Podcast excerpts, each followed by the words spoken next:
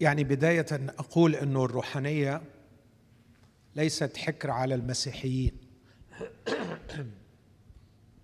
فكل إنسان هو كائن روحي شاء أم أبى، لأن كل إنسان مخلوق على صورة الله، وبما أنه مخلوق على صورة الله به كومبوننت أو عنصر مادي وهو الجسد، وبه عنصر غير مادي وهو النفس أو الروح. أنا لا أميل للتمييز بين النفس والروح، أعتبر أن النفس هي العنصر المادي في الإنسان، وربما تكون الروح إحدى وظائفها التي تحوي الوعي، الإرادة الحرة، تحوي الجوانب الأخلاقية في حياة الإنسان. وعليه أؤكد أن الروحانية ليست حكراً على المسيحيين، والنهاردة العالم كله بيدرك هذا ويتكلم عن أشكال مختلفة من الروحانية، حتى أن سام هاريس وهو واحد من أشهر وأشرس الملحدين في العالم والذي يقاوم الإيمان المسيحي وينتقده بشدة، يتكلم حالياً عن spirituality in atheism، فهو يرى حتى في الإلحاد هناك روحانية. وهذا تناقض من وجهة نظري، لأن الإلحاد يقوم على المادية واختزال الإنسان إلى الماتيريال كومبوننت، إلى الجزء المادي، لكن لأنه لا يستطيع أن ينكر الواقع أن الإنسان به جانب روحاني. فأكرر وأقول كل إنسان روحاني، لكن السؤال ما هو نوع الروحانية؟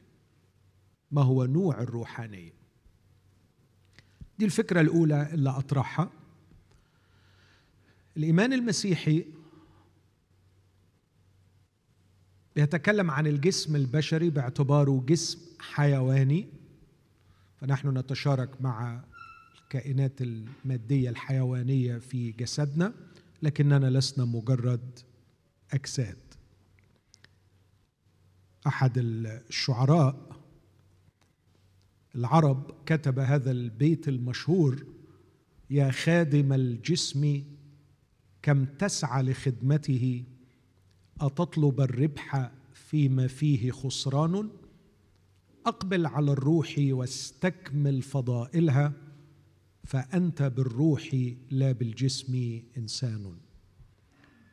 وكأن المفهوم الطبيعي للإنسان يرتقي به عن أن مجرد أن يكون مجرد جسم، أن يكون مجرد جسد حيواني. قصة الخلاص المسيحية زي ما شرحت أثناء المؤتمر هي استعادة روحانية الإنسان إلى وضعها الصحيح، هي استعادة إنسانية الإنسان، هي شفاء روحانية الإنسان التي تشوهت.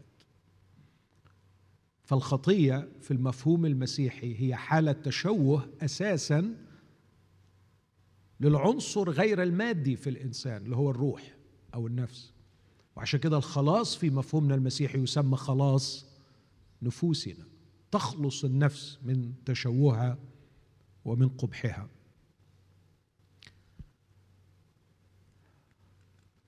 لكن بلا شك أنه التعامل على المستوى الروحي إلى حد ما سري، لأنه غير مرئي للحواس، يدرك من أثره، أثره الفكري، أثره الأخلاقي، ومن هنا يتسع وينفتح الباب لأفكار خاطئة، ونحتاج إلى نقطة مرجعية نحتكم إليها وهي كلمة الله. أنا قدمت في المرحلة اللي فاتت سلسلة عظات ولا زلت أستكملها بعنوان دعوة للروحانية الحقيقية، وفي حديثي وأنا أقدم هذه الدعوة ذكرت أني أقدمها إلى 6 فئات. الفئة الأولى سميتهم محتقر الروحانية، العقلانيين الماديين الذين يرون أن الذين يتكلمون عن الروحانية هم أشخاص غيبيين غير عقلانيين لا يحكمون المنطق، فيحتقر الروحانية، يروننا دراويش. والدرويش هو اسم صوفي للأشخاص المتصوفين. المتصوف أي المهتم اهتمامات روحية يسمى في لغة الصوفية درويش. فهم يرون أي شخص روحاني، أو عندما أتكلم عن الروحانية يروننا دراويش أو أناس تؤمن بالخرافة والغيبيات. هذه الفئة كانت رسالتي إليها أنها تحتاج إلى مراجعة نفسها، لأن العلم اليوم في تقدمه العلمي ولا سيما في عصر ما بعد الحداثة ابتدأ يراجع نفسه بشدة ويقر أن العلم مجال بحثه هو ما يدرك بالحواس، لكن هناك أشياء أخرى ينبغي أن نحترمها ونقر بوجودها لا تدرك بالحواس. الفئة الثانية اللي وجهت لها حديثي هم من سميتهم المتجاهلين للروحانية. دول أشخاص ما بيشغلوش كتير بالجانب العقلاني وإنه الجانب العلمي، ما عندوش نفس التوجه من ناحية الروحانيين إنه بيشوفهم إنهم كأنهم مضادين للعلم وللمنطق، لكن هو لا يعبأ بهذا الأمر. هو يريد أن يغرق في كل ما هو حسي، هو يريد أن يستمتع، هو يريد أن يعيش في هذا العالم المادي، لا يرهق نفسه بالتفكير، لا يرهق نفسه فيما وراء هذا العالم. ليس كالأول الذي طالما أنكر الروحانية لابد أن ينكر وجود الله والملائكة والشياطين والخلود، لأنه طالما أنكر الروحانية واقتصر على الجسد فنهاية الجسد هي الفناء ونهاية الإنسان. وإذا آمن بالروح لابد أن يؤمن بالله، ولابد أن يؤمن بالملائكة وبالشياطين ويؤمن بالخلود. هو لا يؤمن بهذا كله. المتجاهل الروحانية اللي سميته متجاهل للروحانية هو ليس عنده مانع أن يوجد الله ويوجد ملائكة، لكن حين النهاردة وموتني بكرة، أنا ما تشغلنيش الأمور دي، أنا عايز أعيش، نأكل ونشرب لأننا غدا نموت، لا تزعجني بإله وملائكة، وأنا أريد أن أعيش، أريد أن أحقق ذاتي في هذه الحياة.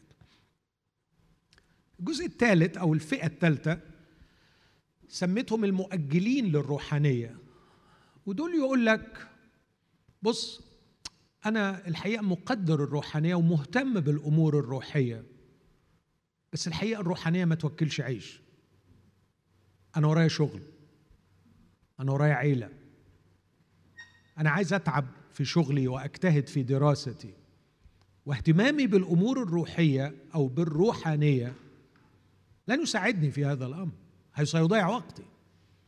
الروحانية كما تقدمها لي المسيحية تحتاج لحضور كنايس ومؤتمرات وندوات وقراءة كتب، وأنا الحقيقة أعمل لي MBA أحسن من أن أنا أروح أقعد أدرس كتب روحية، ما عنديش وقت للكلام ده.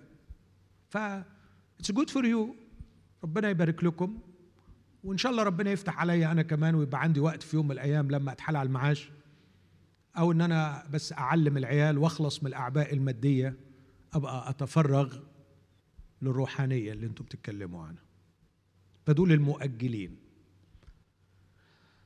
لكن في فئة رابعة، ودول أكثر الفئات التي تجذبني وأتعاطف معها، وهم من أسميهم الجائعين للروحانية دون أن يجدوها. الثقافة التي نشأوا فيها ثقافة تقهر عطش الإنسان الروحي، لا تشجعه ولا ترويه، فتجعلهم يائسين من الإشباع الروحي، أو تجعلهم يقعوا فيما أسميه misinterpretation of internal impulses، الإشارات الداخلية النابعة من الداخل التي يسيئون تفسيرها فيتجهون إلى ممارسات دينية أو إلى متح حسية، ظنا منهم أن الإشارة النابعة من الداخل تقودهم إلى هذا، بينما هي إشارة عطش روحي لكن يسيء تفسيره. زي بالظبط في طب، عارفين معظمنا أي حد عايز يعمل دايت بنقول له اشرب مية كتير، لأنه مرات كتيرة بيكون شعورك بالجوع هو في الواقع شعور بالعطش لكن تسيء تفسيره، فأنت تحتاج إلى الماء فبتروح تاكل علشان تاخد المية الموجودة في الخبز أو في الطعام، لأنه في جزء من الماء في الطعام، فروح اشرب. دول اللي بقول لهم يعني لا تكن ماديا ولا دينيا ميتا، فالروحانية ضد المادية وضد التدين الشكلي. هؤلاء سافروا واشتروا وامتلكوا ولم يشبعوا، تدينوا فلم يجدوا ما يبحثون عنه، ظلوا فارغين يشعرون بالعطش. ومنهم من أخطأ تفسير جوعه فاندمج في مزيد من الخبرات الحسية، أو اتبع صورا متشددة من التدين والممارسات الدينية، ومع هذا ظل عطشانا. الفئة الخامسة، ودي اللي هركز عليها النهاردة أكتر، هي المشوهين للروحانية. المشوهين للروحانية، وأنا أعتقد أن الرسول بولس أشار للجماعة دول في رسالة كورنثوس الأولى إصحاح 14. في الرسالة دي الرسول تكلم عن الروحانية أكتر من مرة. في كورنثوس الأولى 14 عدد 37 عفوا، يقول: إن كان أحد يحسب نفسه نبيا أو روحيا، كان أحد يحسب نفسه روحيا، يعني في واحد بيحسب نفسه أنه هو شخص روحي لكن في الواقع هو مش روحي. فواضح أنه في ناس يظنون أنفسهم روحانيين طبقا لكلام وتعليم الرسول بولس، وأنا رأيت منهم في خبرتي وخدمتي وتجوالي بين المسيحيين ثلاثة أنواع من المشوهين للروحانية.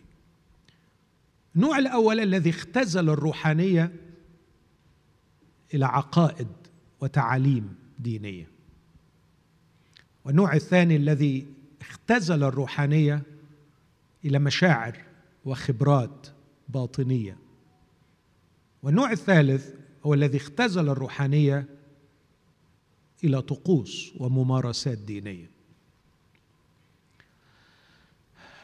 خلوني أشير إلى الثلاث فئات. البعض سطح الحق المسيحي بكل عمقه وغناه وجعله عديم الفاعلية والتأثير عندما قدمه لنا في صورة جمل خبرية، جمل معلومات: الله واحد في ثالوث، المسيح هو الله وهو إنسان. يقدمون لنا الحق المسيحي بكل غناه وثراءه وعمقه واحتياجي أنا له، يقدمون لي في صورة ما نسميه في الفلسفة Propositional Knowledge، مجرد معلومات، فرضيات فكرية. إنها جمل خبرية تحوي معلومات سليمة منطقية صحيحة كتابيا، صحيحة كتابيا. يمكن لأي شخص لديه معرفة بالكتاب المقدس أن يصادق عليها، لكن هذا الطرح قطع الزهرة من ساقها وجذورها التي أنبتتها، وهي عمق الاختبار الروحي الباطني للحق المسيحي. الحق المسيحي ليس حقا فقط يفهم بالعقل لكن يختبر في الأعماق. ها قد سررت بالحق في الباطن، ففي السريرة تعرفني حكمة. إن الله الثالوثي كحقيقة فرضية لا قيمة لها إذا لم تدمجني في شركة مع الثالوث.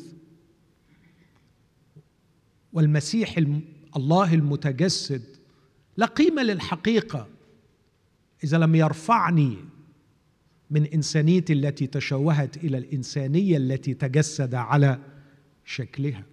ففهم الحق المسيحي كمعلومة لا يخلص الإنسان، لكن اختبار الحق.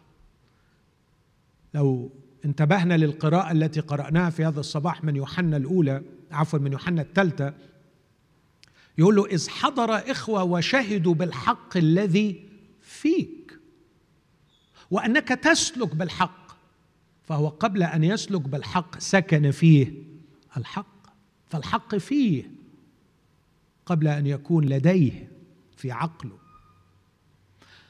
هؤلاء الذين جعلوا الحق المسيحي مجرد أطروحات فكرية عقائدية سليمة كتابيا قطعوا الزهرة من جذرها من ساقها، إذ فصلوها عن الاختبار الباطني للحق، فذبلت الزهرة وماتت على أيديهم وصارت جملا جامدة ميتة ترددها شفاههم دون أن يكون لها طعم وهم ينطقونها، ودون أن يكون لها تأثير على من يسمعها. لكن من الجانب الثاني هناك البعض الذي رفض هذا الاجتثاث، اجتثوا الزهرة من جذرها، رفضوا هذا القطع، هذا الاجتثاث لبرودته وموته، وأكدوا على أهمية الاختبار الباطني للحق المسيحي. لكنه للأسف اختزل الاختبار الباطني لمجرد مشاعر وأحاسيس، رفض برودة الفرضيات فركز على مشاعر وأحاسيس.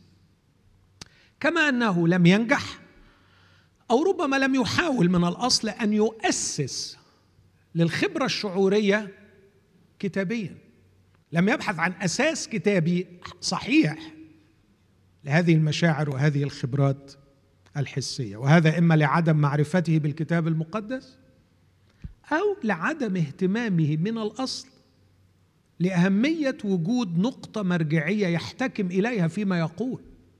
ما تدربش عقله على أنه لما يجي يتكلم عن شيء لابد أن يكون عنده نقطة مرجعية يحتكم إليها، هو ده صح ولا غلط، وإذا كان صح ولا غلط بناء على أي مقياس. أو ربما لعدم قبوله للكتاب المقدس كالسلطة العليا للحكم في كل شيء، فأصبحت خبراته الإنسانية هي الحكم، هي التي لها السلطة في الحكم على الأشياء. فريق ثالث وهو فريق أشرت إليه أثناء المؤتمر، سلبي، لا يريد الاجتهاد الفكري ليفهم الحقائق ويقيسها، الحقائق التي تقدم له. كما أنه لا يقبل بمجرد الأحاسيس والمشاعر. شايف الفريقين دول ورفضهم. في نفس الوقت هو يقر بأهمية الخبرة الروحية الباطنية، لكنه سقط في خطأ ثالث، ركز على وسائل الحصول على هذه الخبرة، فانتقى بعض الممارسات الدينية وقدسها وأقر بأهميتها، وأصبحت الحياة كلها بالنسبة له هي مجرد ممارسة هذه الممارسات.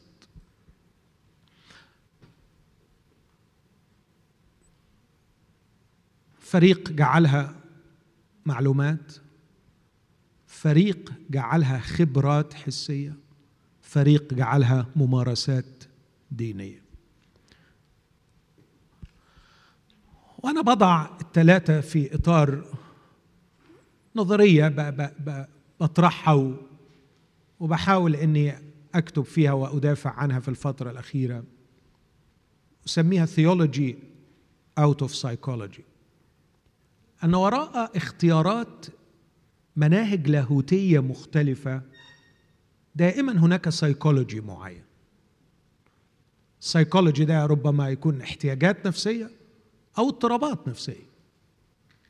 وعشان كده بشوف انه هؤلاء الذين شوهوا الروحانية، هؤلاء الذين اختزلوها إلى اختبار غامض وأحاسيس فائضة، قد يكونوا منطلقين من نرجسية مريضة تبحث عن تفسير لماذا هذا الإحساس العالي جدا بالذات والدوران حولها طول الوقت، ويسعفه عقله لابد أني شخص يتمتع بإمكانيات خاصة أو سيتمتع بإمكانيات خارقة، كأن يغير العالم، كأن يقيم الموتى، كأنه سيرجع بلده كلها للمسيح.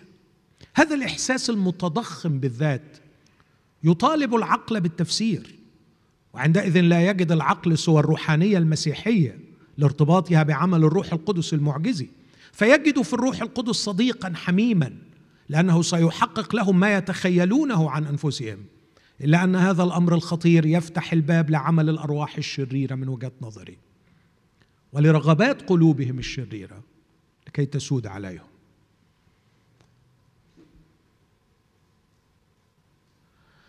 وهؤلاء الذين يعانون من التسطيح الأمور سقطوا في فخ السطحية عندما اختزلوا الحق المسيحي إلى فرضيات خبرية عقلية، لا يريد أن يرهقوا أذهانهم، ربما خوفاً أحياناً من مواجهة أنفسهم والبحث عن الخبرة الباطنية، ربما لأن كبرياءهم أيضاً يجعلهم يرفضون أن هناك أعماق وأسرار في الحق المسيحي وفي الخبرة الروحية لا يمكن أن تفهم بالعقل. الخبرة الباطنية للحق المسيحي تظل غامضة وعلينا أن نقبل بهذا الغموض، هناك أسرار علينا أن نقر بها. أما الفئة الثالثة ليسوا نرجسيين ولا سطحيين متكبرين، لكن على فكرة أنا مش بدين هؤلاء وهؤلاء، كلنا سقطنا في هذه الفئات يوما ما وربما ما زلنا نعاني. هي فئة السلبيين، فكر لي، نوب عني، ادرس لي، انت اعمل وانا سأتبعك، قل لي الممارسة لكن ما ترهقنيش بانك عايزني انا افكر وافهم، انا بثق فيك فانت فكر وانت ادرس وانت اوصل وانا سوف اتبعك، انت فاهم انا مش ضروري افهم بس انت قول لي اعمل ايه. الفئة السادسة والاخيرة هي فئة رد فعل للفئة الخامسة. في أشخاص شافوا المشوهين للروحانية في اختزالها لفرضيات عقلية، واللي اختزلوها لخبريات وأحاسيس ومشاعر غامضة، واللي اختزلوها إلى مجرد ممارسات دينية. والثلاث فئات دول يا أحبائي أكتر شيء يربطهم ببعض هو إنه ما فيش تقدم أخلاقي في حياته، ما بيبقاش فيه نمو أخلاقي، الأخلاق ما بتاخدش مجال عالي. فالفئة السادسة شافت الحالات دي كلها وكرهت الروحانية بسبب الناس دي، كرهتها، فبقيوا محبطين من الروحانية. عايزين، يقول لك عايزين نعمل حاجة عملية، عايزين نعيش بأخلاق كويسة، فضونا من الغلب والوش بتاعكم ده وخلونا واقعيين، نعمل حاجة ليها نفع وليها تأثير. دول الست فئات تقريبا اللي أتمنى أني أكتب لهم وأخاطبهم وأصل إليهم وأحاول أن أتفاعل معهم. أختم بمحاولة لتعريف ما هي الروحانية الحقيقية كما أفهمها من الكتاب المقدس. هحاول أصيغ تعريف إجرائي لها، إجرائي مش نهائي، لكن أقول على الأقل الروحانية المسيحية الحقيقية ليست ضد العقلانية. بس ده يخلينا نسأل سؤال ونقول وما هي العقلانية؟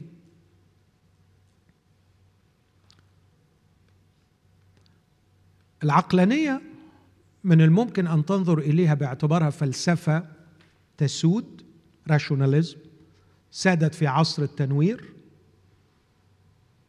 وهي كفلسفة مرفوضة منا مسيحيا، لأنه الراشوناليزم في عصر التنوير رفضت كل ما هو فوق طبيعي، بينما الإيمان المسيحي والذي يتفق مع المنطق يقبل أن هناك ما هو فوق طبيعي. فالله فوق طبيعي، الروح فوق طبيعية، الإعلان الإلهي فوق طبيعي، الخبرات الروحية فوق طبيعية، المعجزة بشكل عام هي شيء فوق طبيعي.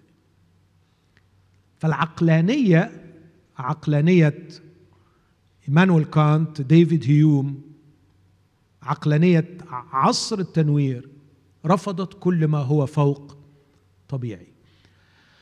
لكن العقلانية بمفهوم، اسمعوني يا أحبائي، ممارسة أسمى ملكات الإنسان وهي المنطق، هي قلب الروحانية، هي قلب الروحانية.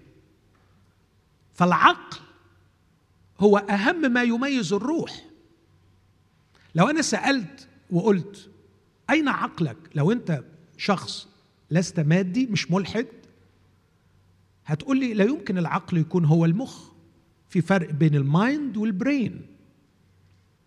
لا يمكن أنه الكيلو وربع جيلي اللي موجود في الجمجمة يكون هو العقل، لكن هذا هو المخ. هناك العقل. السؤال أين العقل؟ أي شخص يؤمن بالله، يؤمن بثنائية الإنسان من روح وجسد، هيقول لي أن العقل موجود في الروح. وبالتالي ممارسة العقلانية هي ممارسة جسدية ولا روحية؟ روحية.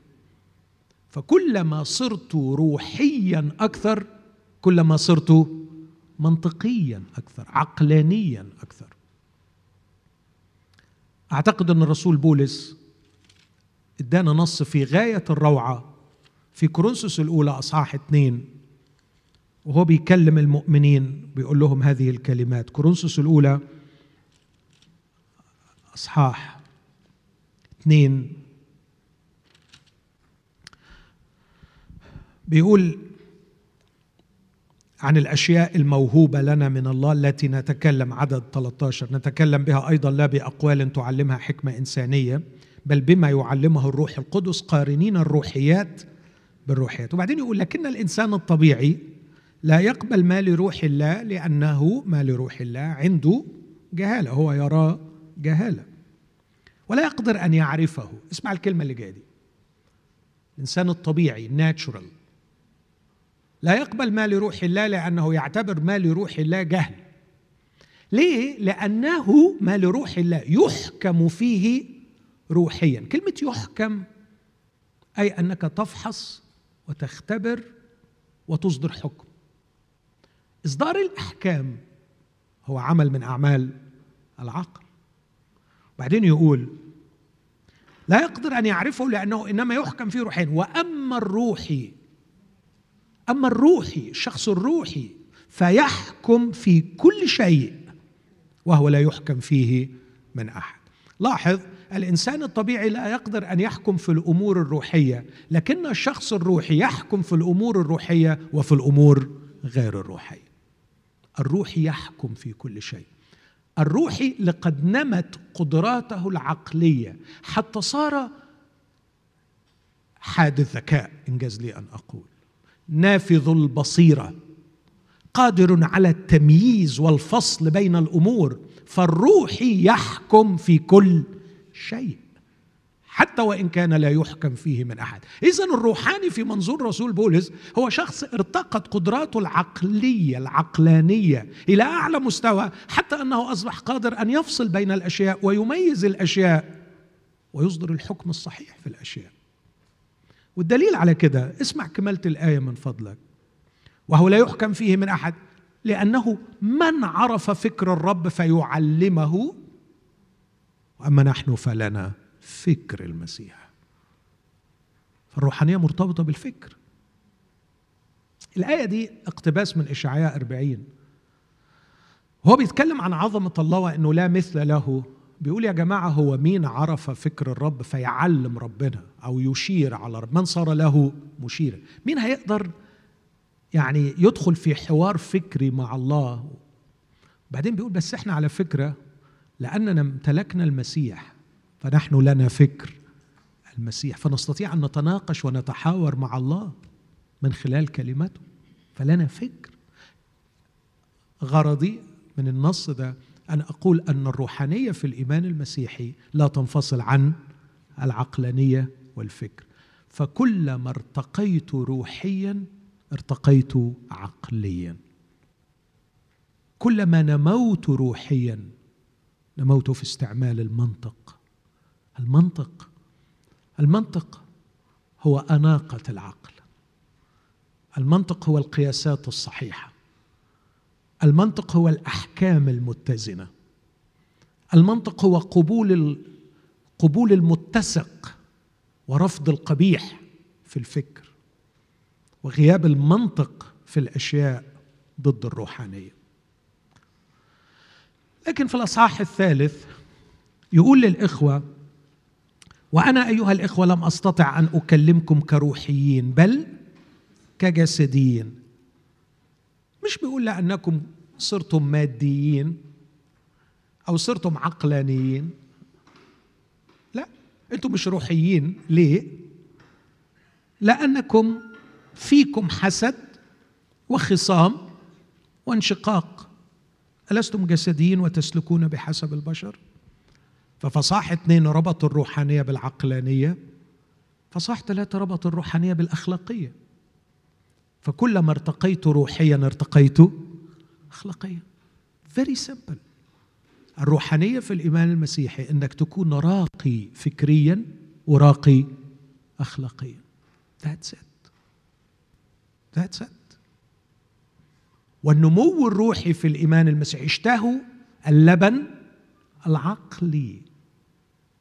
في ترجمات الإنجليش الأدق، اللبن الذي ينمي عقولكم، لبن العديم الغش.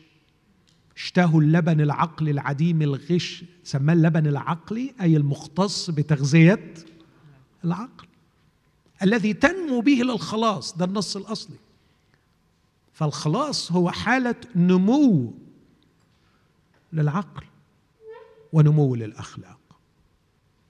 دي الروحانية كما أفهمها من الإيمان المسيحي. فكلما صرت روحانيا أكثر، كلما صرت واعيا مميزا فاهما، كلما صارت أحكامي أكثر صحة ودقة. أحكامي على الأشخاص، أحكامي على نفسي، أحكامي على المواقف، أحكامي في عندما تختلط علي الطرق. وكلما صرت روحانيا أكثر، كلما صرت أرقى أخلاقيا في تعاملي مع الآخرين. أكتفي بهذا، وأتوقع أسئلة يعني كتير تخليني أضيف اللي ممكن يعني أضيفه في هذا المجال. ممكن نفتح فرصة للأسئلة، بس اللي عنده سؤال يعطيني إشارة. بس أنا هسأل سؤال يمكن يكون في المقدمة نفس الوقت. مع علاقة الروحانية بالروح القدس، يعني إذا كنا بنقول حصرنا بس روحانية بالمنطق، ممكن يطلع أرسطو أكثر روحانية من المؤمنين مثلا. ف كيف نقدر نربط أو يعني نكمل موضوع؟ يعني حكينا بس عن موضوع المنطق وعن موضوع الأخلاق، لكن هل في شيء لسه ناقص نقدر نقول؟ وتحديدا كلمة الروحانية لازم تكون مرتبطة بالروح القدس، فهل في أي تعليق على هذا الموضوع؟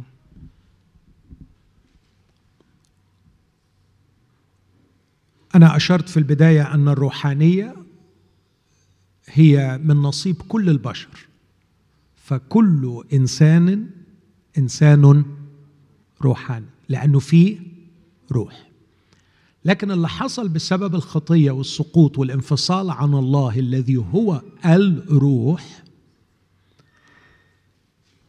تشوهت روحانيتنا ودفنت معالمها، فلم نعد نفكر بشكل صحيح، ولم نعد أخلاقيين بشكل صحيح، ولم نعد نحب بشكل صحيح. تشوهت روحانيتنا.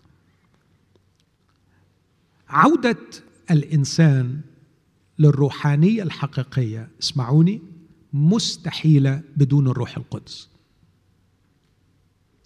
وأول عمل يعمله الروح القدس هو الولادة الثانية.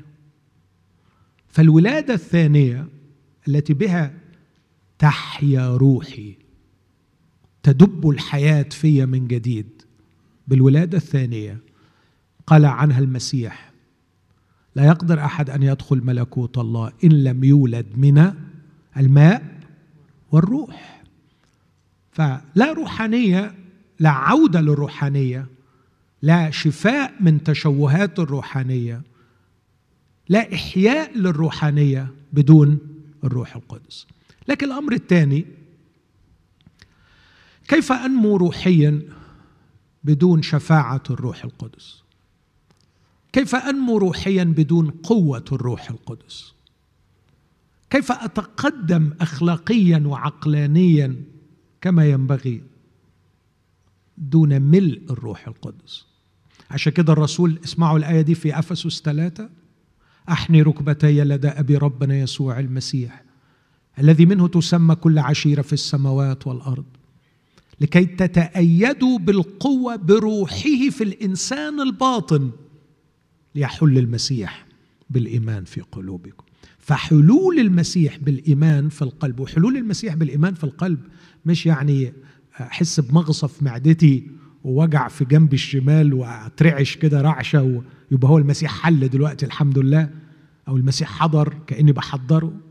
طبعا أكيد الرسول ما يقصدش كده، لكن يحل المسيح بالإيمان أن يكون لي فكر المسيح وأن تكون لي أخلاقيات المسيح. ليكن فيكم هذا الفكر الذي في المسيح يسوع.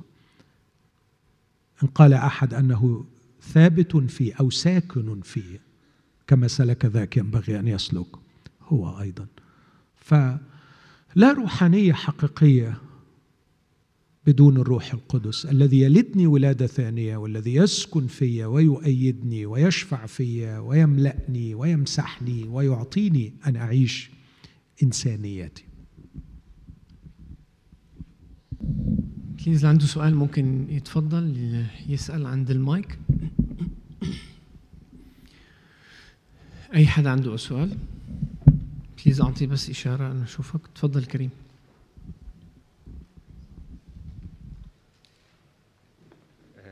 حضرتك قلت إن الروحانية مش ضد العقلانية، لكن العقلانية بتعتبر الروحانية يعني ضد المنطق. يعني إلى أي مدى أقدر أفرق ما بين حاجة ضد المنطق أو حاجة فوق المنطق؟ شكرا. سؤال كريم. إلى أي حد أميز بين شيء ضد المنطق أو فوق المنطق؟ اسمح لي كريم أقول 3 عبارات مهمين قوي لأي حد بيدرس ما نسميه epistemology. إيه هو epistemology؟ أرجوكم ما تاخدوش الألفاظ دي على إنها زيادة ومش ضروري نعرفها، دي أساسية في حياتنا. epistem يعني نعرف، epistemology يعني علم المعرفة. فالإبستمولوجي هو كيف عرفنا ما عرفنا، كيف نعرف ما نعرفه. كل واحد فينا بيمارس هذه الأمور كل يوم. فالإبستمولوجي بيميزوا ما بين 3 كلمات: التناقض، التناقض الظاهري، والسر. التناقض هو إنه A ونون A هما نفس الشيء في نفس الوقت بنفس المعنى. ده تناقض. لا، حاجة بيسموها الايدنتيتي. لا يمكن يكون A هو عكسه في نفس الوقت وبنفس المعنى. خلينا أدي لك مثل. المنطق لا يقبل، وحتى إذا ارتقيت روحيا المفروض لا تقبل اللي هقوله ده. أقول فلان أعزب ومتزوج في نفس الوقت وبنفس المعنى، ما ينفعش. ليه؟ ممكن أقول أعزب ومتزوج في نفس الوقت. ممكن أقول كده، هو أعزب ومتزوج في نفس الوقت، وأشرحها. أشرحها إزاي؟ أقول هو الراجل على الورق متزوج بس في الواقع هو عايش أعزب، ودي حالات كتيرة بنشوفها. لكن لاحظ هنا أنه أعزب ومتزوج في نفس الوقت، لكن ليس بنفس المعنى، فبالمعنى الرسمي وبالمعنى العملي.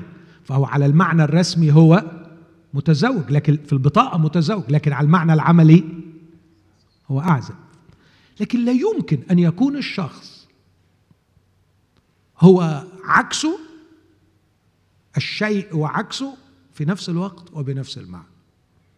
هذا غير منطقي، هذا تناقض، وهذا مرفوض في كل شيء. لكن في بعض الأشياء النظرة الأولى ليها نقول ده تناقض ظاهري، بارادوكس. الأولانية كونتراديكشن، لكن الثانية بارادوكس. يعني إيه بارادوكس أو تناقض ظاهري؟ لما أقول لك الله واحد وثلاثة على طول ده تقول لي تناقض. أقول لك يس رايت لو أنا قلت الله في جوهره واحد وفي جوهره ثلاثة، ده تناقض. لكن إذا قلت لك على فكرة الله أكيد خالق الشخصانية، البيرسون هود، اللي هي أسمى ما يميزنا كبشر، إن عندنا شخصيات. أكيد الله كمان عنده شخصية، مش كده؟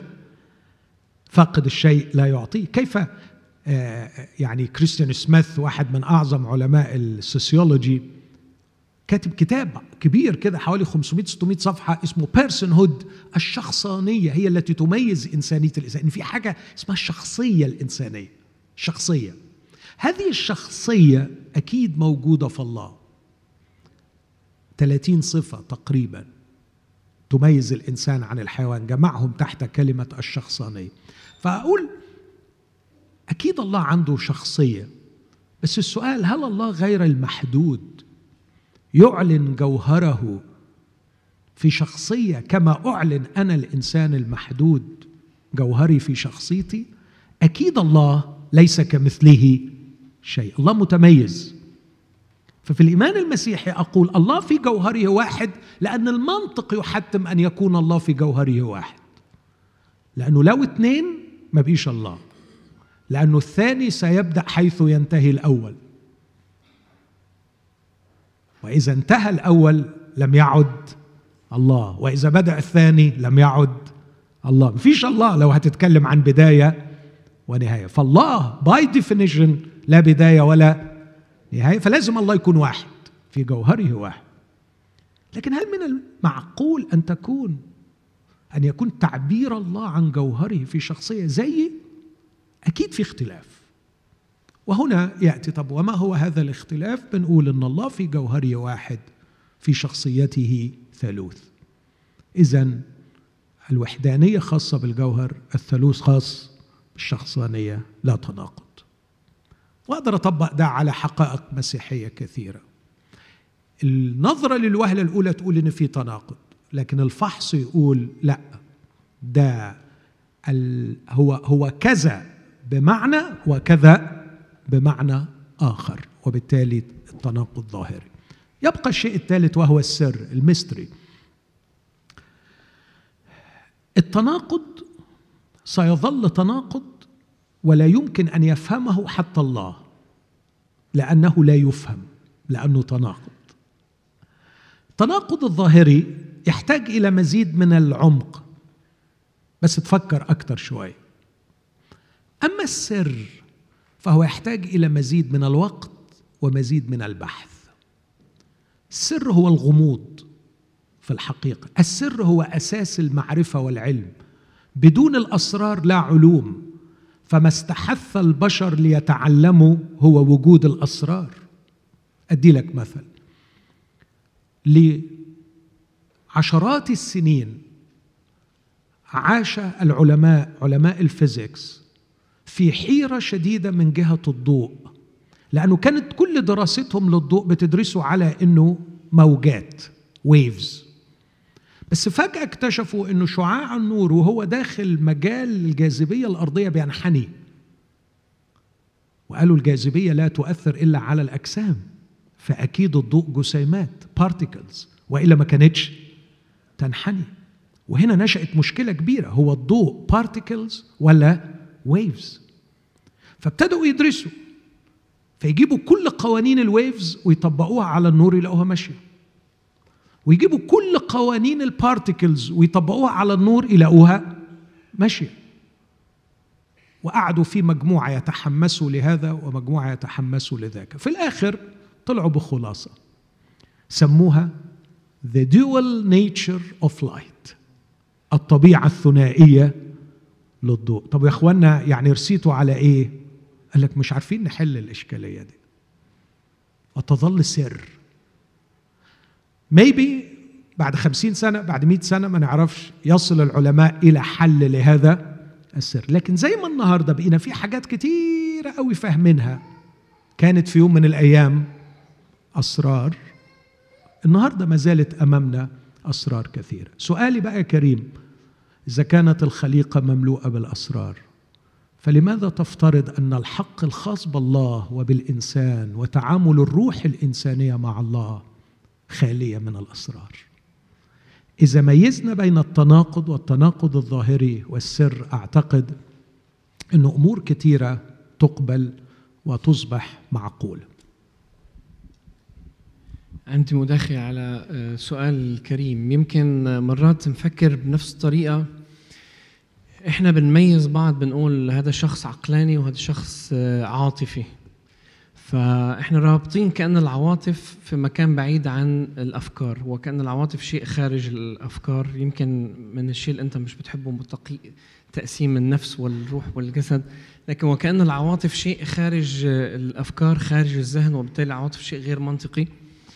وهذا بيحطنا قدام سؤال يمكن دايما إحنا بنفكر فيه، إنه يعني الشخص العقلاني بنقول هذا ممكن ما يكون روحاني، والشخص العاطفي هو اللي يكون الروحاني بشكل غير مباشر. نحن بنفكر بهاي الطريقة. كيف احنا نميز انه بين شخص حتى ولو كان هو يعني هادي ومفكر وعقلاني ولكن يحيى الروحانية، وكيف ممكن واحد يكون عاطفي ومتفاعل ومنفعل والى اخره ولا يحيى الروحانية؟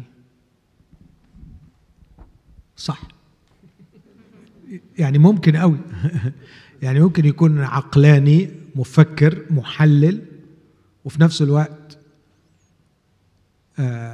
مرتبط بالله، بيحبه، يؤمن بالمعجزة، يؤمن بعمل الروح القدس فينا، يؤمن بأن الله فوق طبيعي ويتداخل بشكل فوق طبيعي في حياتنا.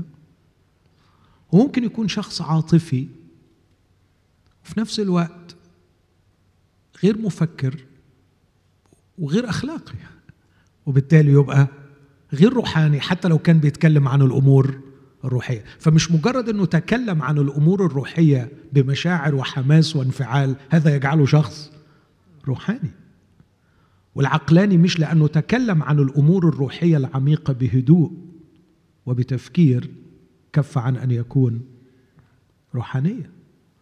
فكرة، خلوني أميز حتة صغيرة بين البرسوناليتي والكاركتر.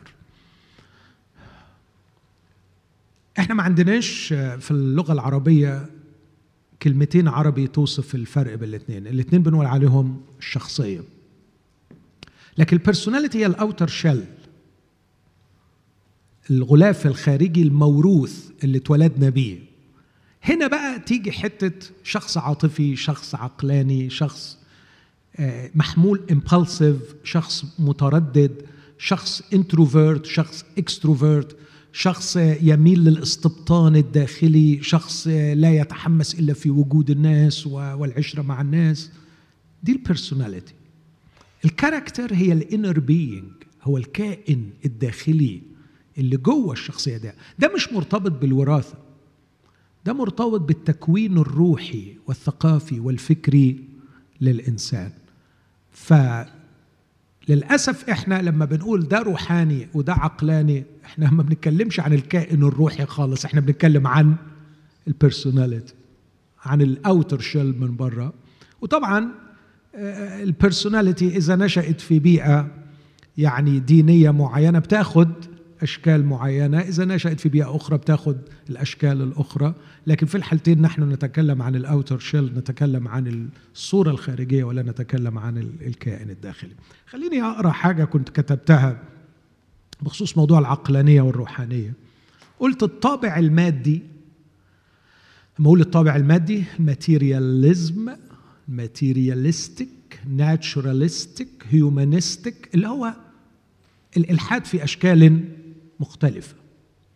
الطابع المادي لثقافة العصر أثر بشدة على بعض اللاهوتيين والمعلمين المسيحيين، وجعلهم يتصورون أن الروحانية ضد العلم unscientific وضد العقلانية، الروحانية ضد العقلانية. ومن الجانب الآخر اسمعوني، يعني ده مجموعة من اللاهوتيين ومن المعلمين المسيحيين اللي من وجهة نظري وقد أكون مخطئ لديهم إلى حد ما شعور بالنقص، فلما بيخافوا لئلا يكونوا ملفوظين من المجتمع الحديث، لئلا يوصفهم بأنهم غير مثقفين، غير عصريين، غير متحضرين، فأنا أحيانا بسميهم حتى مدعي العصرنة، لأنهم ليسوا عصريين حقيقيين. لأنك إذا تابعت أحدث علوم العصر أنت هتقر بالروحانية وأهمية الجانب الروحي في الإنسان. لكن في بعض اللي خصوصا اللي خرج من أغوار صعيد مصر إلى الولايات المتحدة الأمريكية وبهرته أضواء المدينة وشاف العالم الإلحادي يحقر من الروحانية، فتصور المسكين أن المسيحية الروحانية في عمقها وروعتها وخبراتها الباطنية العميقة إنه ده ضد العلم وضد الثقافة وضد التحضر. دول أنصاف مثقفين. لكن من الجانب الآخر يوجد ازدهار كبير، أرجوكم اسمعوني وأنا أتكلم بكل حب واحترام لكني أتكلم كطبيب يشخص. يوجد ازدهار كبير بين الحالمين والمرضى النفسيين الذين قفزوا ليملأوا الفراغ ويحاولوا أن يقنعوا شعب الرب أن أحلامهم التي يتحلمونها ورؤاهم الناتجة من خيالاتهم وأحيانا من هلاوسهم وأمراضهم إنما هي الروحانية الحقة. وهنا انسحق شبابنا بين مطرقة العقلانية المزيفة التي أتى بها هؤلاء اللاهوتيين وبين سندان الروحانية المزيفة التي ترفض العقلانية. ضاع الشباب بالناس عندهم عقلانية مزيفة بتحاول تقول لهم إن الروحانية غلط، وناس عندهم روحانية مزيفة بتقول لهم إن العقلانية غلط، وبقى على الشاب الغلبان إنما يعني ما قدموش حل غير إنه هو يختار إما العقلانية التي ترفض الروحانية أو الروحانية التي ترفض العقلانية، بينما الروحانية الحقيقية هي قمة العقلانية، والعقلانية الحقيقية هي قمة الروحانية. أسئلة؟ عادل تفضل. أنتوا بس ارفعوا أيديكم، أنا هقول لكم بعدين سؤال وندي، وبعدين نديك فرصة سؤال تاني. أنا هسأل على أنا متفق معاك في الأول على جزء إن الإنسان الروحاني هو الإنسان المتزن، مش الحيادي، اللي هو المتزن إنسانيا وفكريا. طب الناحية التانية اللي هو بما يعادل البهاليل والمتصوفين اللي هم الدراويش، لو ده موجود هل هسميه إيه؟ هل اسمه إيه؟ اللي هو في الانحياز الآخر، اللي هو ممكن فجأة يبقى يغمض عينيه ويرفع ايده ويتكلم بلغه غريبه، او ان هو يبدا يغيب عن الواقع ويقول ان انا روحاني. هل ده بيبقى روحاني ولا ليه توصيف؟ روحاني يمارس روحانيته بشكل خاطئ. ده كان هو روحاني، هو اي انسان روحاني، وعشان كده قلت الروحانيه سمه انسانيه عامه وليست حكرا على المسيحيين. لكن روحاني يمارس روحانيته. اخي الحبيب، السحره روحانيين، اللي بيمارسوا السحر الأسود روحانيين. فالروحانية سمة إنسانية، كل إنسان يستطيع أن يمارس روحانيته، لكن السؤال تمارسها في أي إطار، بأي شكل، متصلا بمن؟ السؤال الثاني هو بيتكلم عن الكنيسة، ازاي الكنيسة تبقى بتعيش الحياة الروحانية. المسيح لما جه يأسس قال مملكتي ليست من هذا العالم. بس لما قريت دوستويفسكي في الأخوة كارمازوف بيتكلم عن الكنيسة والدولة، وبيقول إن الكنيسة بدأت إن هي تتشبه بالدولة، في حين إن الكنيسة المفروض تعيش رسالتها فالدولة تتشبه بيها. إيه السبب في الوضع ده حصل؟ يعني هل في شيء معين توصفه بيه ولا أحب أسمعه؟ شكراً حبيبي. اسمك؟ عادل. شكراً يا عادل.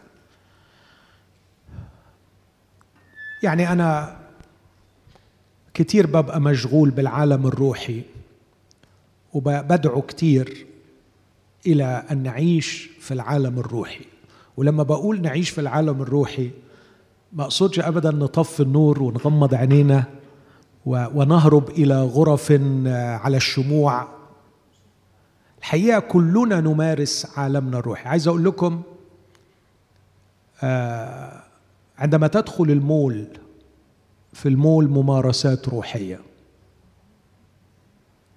امبارح أشرت إلى هذا وقلت إنه في القرن الثامن عشر لما ابتدأت الرأسمالية، آدم سميث في كتابه رأس المال، لما تقرأ الكتاب ده بعمق تكتشف إن الناس دول كانوا بيؤسسوا لعبادة جديدة، وعشان كده بنوا المولز في البداية على شكل كاثيدرالز.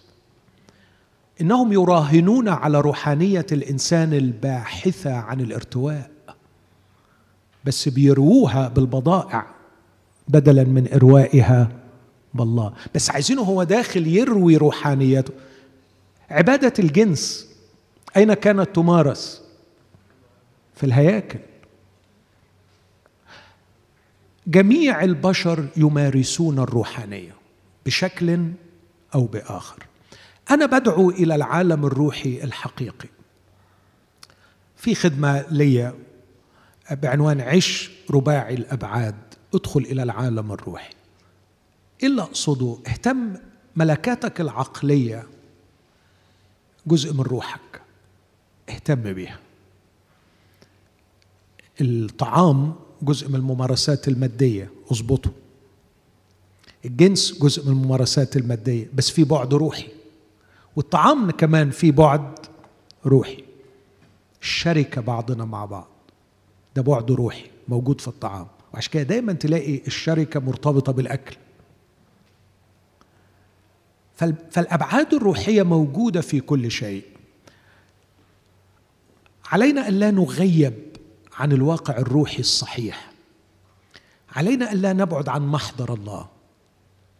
علينا أن نثبت النظر على المسيح. علينا أن نحتفظ بالاتصال المستمر بالله.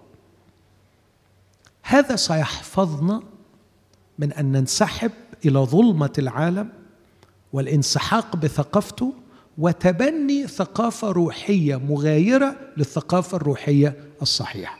فالكنيسة التي تشبهت بالدولة لم تكف عن أن تكون روحانية، لكنها صارت تمارس روحانيتها تحت تأثير أجناد الشر الروحية. صارت تمارس روحانيتها في الظلمة وبسلطان الظلمة. إبليس عندما يسود على الناس كرئيس سلطان الهواء، كرئيس لهذا العالم، يمارس هذا في الجامعات وفي الكنائس وفي المعابد وفي قاعات المحاضرات. فالكنيسة لم تكف عن أن تكون روحانية، لكنها للأسف أصبحت تحت ضغط قوى روحية شريرة عندما حلت محل الدولة وأصبحت تتصرف بمنهج الدولة. يعني أنا آسف جدا أن أنا أقول أنه وما زال هناك مجال بحث، يعني أنا مش أنا اللي بفكر كده. هو قسطنطين لما دخل للإيمان المسيحي دي كانت نعمة أم نقمة؟ ده مجال بحث تاريخي عميق، لأنه ظل إلى يوم موته يرتدي تاجا مزدوجا، رئيس الكهنة المسيحيين ورئيس الأحبار الوثنيين. وسؤالي، إلى أي قوة روحية كان يخضع هذا الرجل؟ وهو اللي أسس بعد كده إلى تسيد الكنيسة وإحلالها محل الدولة. ميرفت.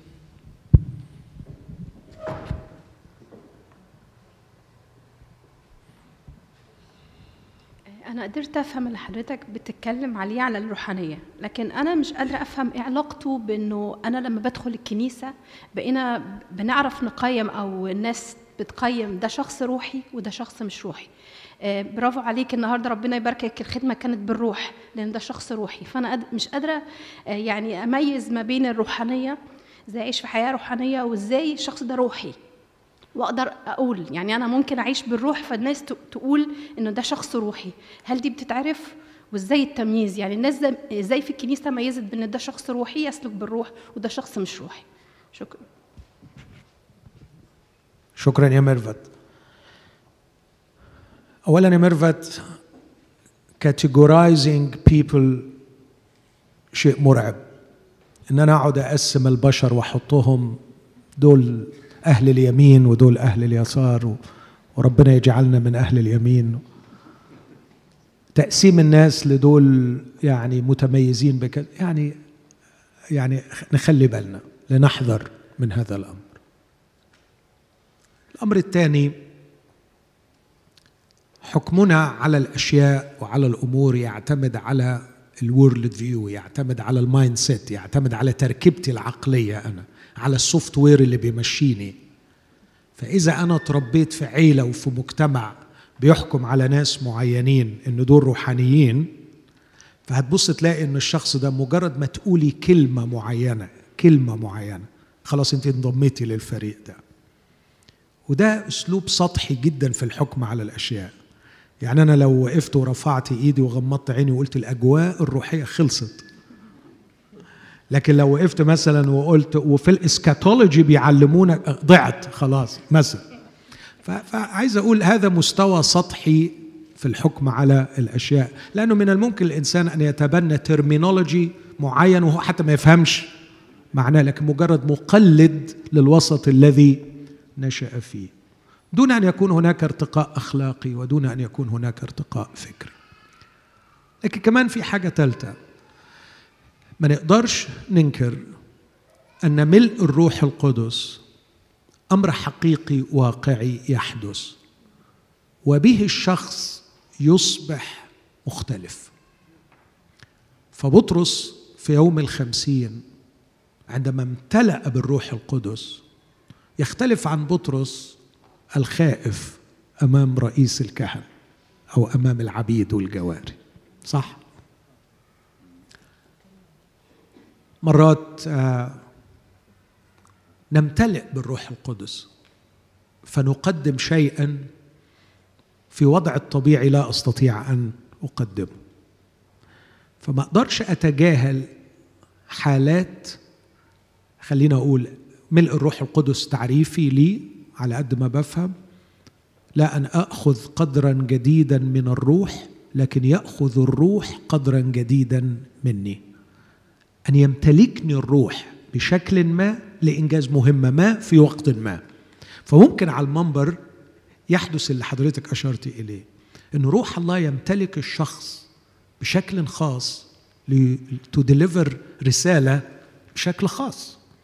ساعتها مش هقول إن ده روحاني، لكن هقول روح الله امتلكه، روح الله استعمله. لكن ممكن هذا الشخص نفسه بعد ما ينزل من على المنبر يتصرف تصرف غبي، ما مش روحاني، مش إنه يعمل خطية يعني، لكن أقصد يعني أود إن احنا نميز بين ملء الروح القدس. وعشان كده الكتاب يقول كلمتين، يقول امتلأ بالروح، ويتكلم عن 3 أشخاص إنهم مملوئين بالروح، full of the Holy Spirit و filled with the Holy Spirit. فتحدث حالة امتلاك خاص لإنجاز مهمة ما، لكن في شخص طابع حياته العام إنه مملوء بالروح، وأكيد المملوء بالروح بيبقى تحت سيطرة وقيادة الروح معظم الوقت. فمش للسبب إن في ناس بتسيء استعمال الألفاظ وتكاتيجورايز الناس ننكر أن هناك يعني تدخلات خاصة للروح القدس لامتلاكنا بشكل خاص لإنجاز أشياء معينة. مايكل بعدين حنان بعدين شريف. حضرتك اتكلمت عن 6 أنواع، منهم 5 و6 المشوهين للروحانية و6 رد فعل المشوهين. السؤال عن الفئة الخامسة اللي هو معظمها في الكنائس، إزاي نعالج التشوه ده فينا أو في الآخرين من خلال الخدمة، وإزاي نتجنب ده مع الآخرين اللي خدوا رد فعل ضد الروحانية بسبب اللي شافوه داخل الكنائس. شكرا. يعني مايكل كأنك بتسألني أنت نفسك تعمل إيه في حياتك. شكرا على السؤال. أدي تعقيب بس، أنا سؤالي لأنه من واقع الشغل والتعامل مع الناس وفي العائلة بشوف ناس كتيرة عندها المشاكل اللي في المرتبة السادسة، رفض لكل ما هو كتابي أو روحي أو حتى عن طبيعة الله من محبة ودينونة وي وي وي وكل ده. صحيح. أنا ما انساش تأكيدا لكلامك، واحد في قرية قال لي أنا مش طايق الجماعة بتوع كتابيا دول، كل ما أقول لهم حاجة يقولوا لي كتابيا، كرهت كلمة كتابيا، كرهوه في كلمة كتابيا. سؤال مايكل هو إزاي؟ ما عنديش برنامج يا مايكل، ما عنديش حل جذري، لكن أشتاق وأصلي أن نقدم رول موديل، نماذج روحانية حقيقية، تعيش روحانية حقيقية بين أولاد الله باتضاع وبدون تعالي وبدون تحزب لفئة ضد فئة، وبرغبة حقيقية في بناء إخوتهم وتحريرهم وإنقاذهم من كل تشوه. إذا كثر عدد الرول موديلز الروحانيين الحقيقيين، إخوتنا اللي شوهوا الروحانية هيتكشفوا، وإخوتنا اللي أحبطوا من الروحانية هيرجعوا، بدون خلق هذه النماذج بيننا ككنيسة. اعتقادي أنه لا أمل في الشفاء.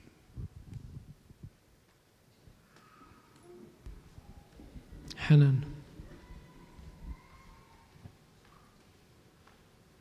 أتمنى أن أنا أعرف أصيغ السؤال اللي أنا عايزة أقوله. حضرتك اتكلمت عن الروحانية الحقيقية.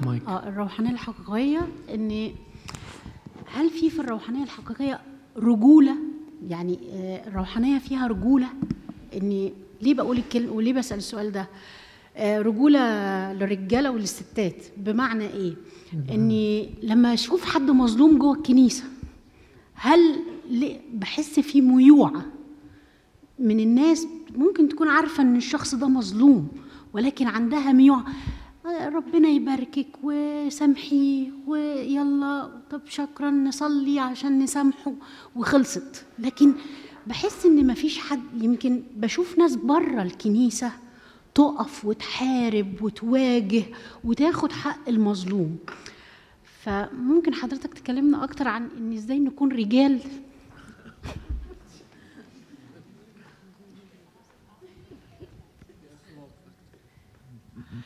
يعني يا حنان مقدر مشاعرك،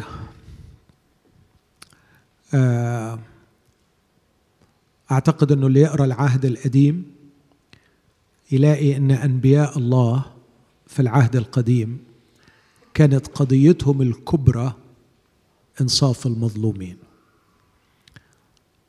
العدل كان رسالة الأنبياء، وكان يسوع المسيح يعني متألم وموجوع لكل أشكال الظلم الاجتماعي السياسي الأخلاقي إلى آخره. وأعتقد أنه في سيدي المسيح نموذج رائع لإنقاذ المظلومين، نموذج عملي، نموذج راقي، لم يكن يطنطن بعظات بليغة عن أهمية إنصاف المظلوم، لكن كان دائما يصف مع المظلوم. كان المسيح عندما يجري أروع حوار مع المرأة السامرية، المسيح عندما يدخل ليبيت عند زكا، المسيح عندما يصل للرجل المولود أعمى ويكشف نفسه له ويتعامل معه، المسيح عندما احترم المرأة بشكل غير عادي في المجتمع اليهودي وجعلها التلميذة المقربة التي تجلس عند قدميه وتتعلم منه. فعايز أقول أنه الروحانية الحقيقية هي القرب من المسيح. وأنا أنا كنت وعدتكم أن أنا أقدم تعريف للروحانية الحقيقية ما قدمتوش، هقدمه في الآخر. لكن عايز أقول إذا كانت الروحانية الحقيقية هي هذا التغير الفكري والأخلاقي الذي يصل بي إلى التشبه بالمسيح، فهذا يدفعني أني أكون بصف مع ألاين مع المظلوم والمسحوق. روح الرب علي لأنه مسحني لأبشر المساكين، لأنادي مقصورين ومنسحقين ومزبيين. فدعوتي هي أن نقف إلى جوار المظلوم، أن احنا ناخد خطوات عملية، ما نديش خطب وما نقعدش نعلم الكنيسة يا جماعة لازم ننصف. روح أنت اعمل حاجة، خلص يعني، انجز. أمين. شريف، يعني يا شريف أنت من حقك 10 أسئلة يعني. مش عارف، حصل السؤال واحتمال يكون بياخد الموضوع من زاوية ثانية خالص، يمكن ما تقلتش. أمور الله وتعاملات الله أحيانا تكون فيها منطق، وأحيانا أخرى من منظورنا بتكون بدون منطق. ما الذي يستطيع المؤمن عمله أو فعله أو الاعتماد عليه أن هذا الأمر من الله أو ليس من الله؟ شكرا. يعني يا شريف طبعا عشان أقدر أجاوب على السؤال ده إجابة دقيقة قوي لازم أقعد أستفسر منك وأطلب أمثلة علشان أفهم، وده طبعا مش هينفع في الندوة، لكن خلينا أقول بعض الأشياء اللي ممكن تجاوب بنسبة 70-80%. واحد من كتاب المزامير قال لربنا: آثارك في المياه الكثيرة وسبلك لم تعرف. وكأنه بيقول له حاولت أن أتبعك لكي أفهمك، لكنك كمن يمشي على الماء، فعلى الماء لا أستطيع تتبع الأثر، فأنت غامض. فأثارك في المياه الكثيرة وسبلك لم تعرف. والرب ما رفضش إنجاز لي أن أقول هذا الاتهام، لكن هو نفسه قال: كما علت السماء عن الأرض علت أفكاري عن أفكاركم وطرقي عن طرقكم. بس هو دايما صح يا شريف، وهو دايما أذكى مننا، وهو دايما بيفاجئنا. وأنا أعتقد أن قصة الصليب في الإيمان المسيحي هي أقوى دليل على أن منطق الله الذي يبدو أنه جهالة أحكم من حكمة الناس، لأن الله رأى أن يخلص المؤمنين بالصليب. والصليب ما زال عند الحكماء، كلمة الصليب عند الهالكين جهالة، لكن هناك أعماق في الصليب بها تمت المصالحة مع الله، تعود الروح الإنسانية لله، بها تمت النصر على الأرواح الشريرة، بها تم التبرير. في حاجات أعماق رهيبة في الصليب إحنا لسه مش قادرين نفهمها. لو هو ده الله دائما وهذا هو كل ما نعرفه عن الله، كانت تبقى مصيبة وما كناش هنعرف نكمل وراه، وكان الأفضل يخلقنا كائنات غير منطقية. لكن الحقيقة الله مش كده دايما، ولو رجعنا حياتنا هتلاقي إنه حاجات كتير قوي في حياتك مفهومة ومعروفة، وربنا عملها وواضحة، حاجات كتير بنقراها وبنفهمها. فدايما زي ما قال يعني واحد من رجال الله في الكتاب: المعلنات لنا والسرائر للرب إلهنا. فهناك معلنات وهناك سرائر. وأنا قناعتي على قدر زيادة فهمي للمعلنات من حيث العدد وزيادة عمقي في فهم المعلومات من حيث النوع، هذا ما يجعلني أتحمل عناء الأسرار. G.K. تشيسترتون كان ملحدا شرسا وصار أعظم مفكري الإنجليز في القرن العشرين، ثم قبل المسيح. تشيسترتون يقول هذه الكلمات: الحزن في حياة المسيحي بريفرال، والفرح سنترال. ليه؟ لأنه الفاندامنتال questions in life have been answered. الأجوبة الكبرى في الحياة تمت، الأسئلة الكبرى في الحياة تمت إجابتها. أنا من الناس أعتبر نفسي يعني اللي تعبوا كتير وما زالوا بيتعبوا مع الأسئلة. أنا بطرح على نفسي أسئلة أكثر جدا جدا مما يطرح علي الناس الذين أخدمهم. لا أرحم نفسي دائما من طرح الأسئلة. وربنا يعني أنعم علي بولدين مش بيرحموني من كتر الأسئلة. فإذا عقلي أعطاني أجازة، أولادي لا يعطونني أجازة. فأنا أعيش دائما في جو من الأسئلة وأبحث عن إجابات. أقول الصدق في المسيح أن عدد الأسئلة التي لم تجب عندي اليوم أكثر جدا من الأسئلة التي أجيبت، لكن الأسئلة المهمة في الحياة هي التي تمت إجابتها. فعلاقتي بالله قوية متينة ثابتة، ليس لأني فهمته ولا لأني فهمت كل شيء عنه ولا لأن كل أسئلتي أجيبت، لكن باختصار لأن الأسئلة المهمة في الحياة تمت الإجابة عنها. بقول حاجة أحيانا لبعض الأشخاص اللي لما بيفاجئهم الله بأمر غامض جدا، مثلا عدم استجابة طلبة معينة أو التأني عليهم بشكل غير مفهوم، وهو غالبا بيكون في كده يعني، أو سماحه بشيء غريب لا يفهم، بقول لهم سؤال: هو صالح ولا مش صالح؟ فبلاقيه في اللحظة دي مش يقول لي مش عارف أجاوب. أقول له عندي سؤال مهم، أنت كان ليك علاقة بيه؟ يقول لي آه. أقول له على أي أساس بنيت علاقتك بيه؟ أنت ليك كم سنة تعرفه؟ يقول لي مثلا ليه 20 سنة.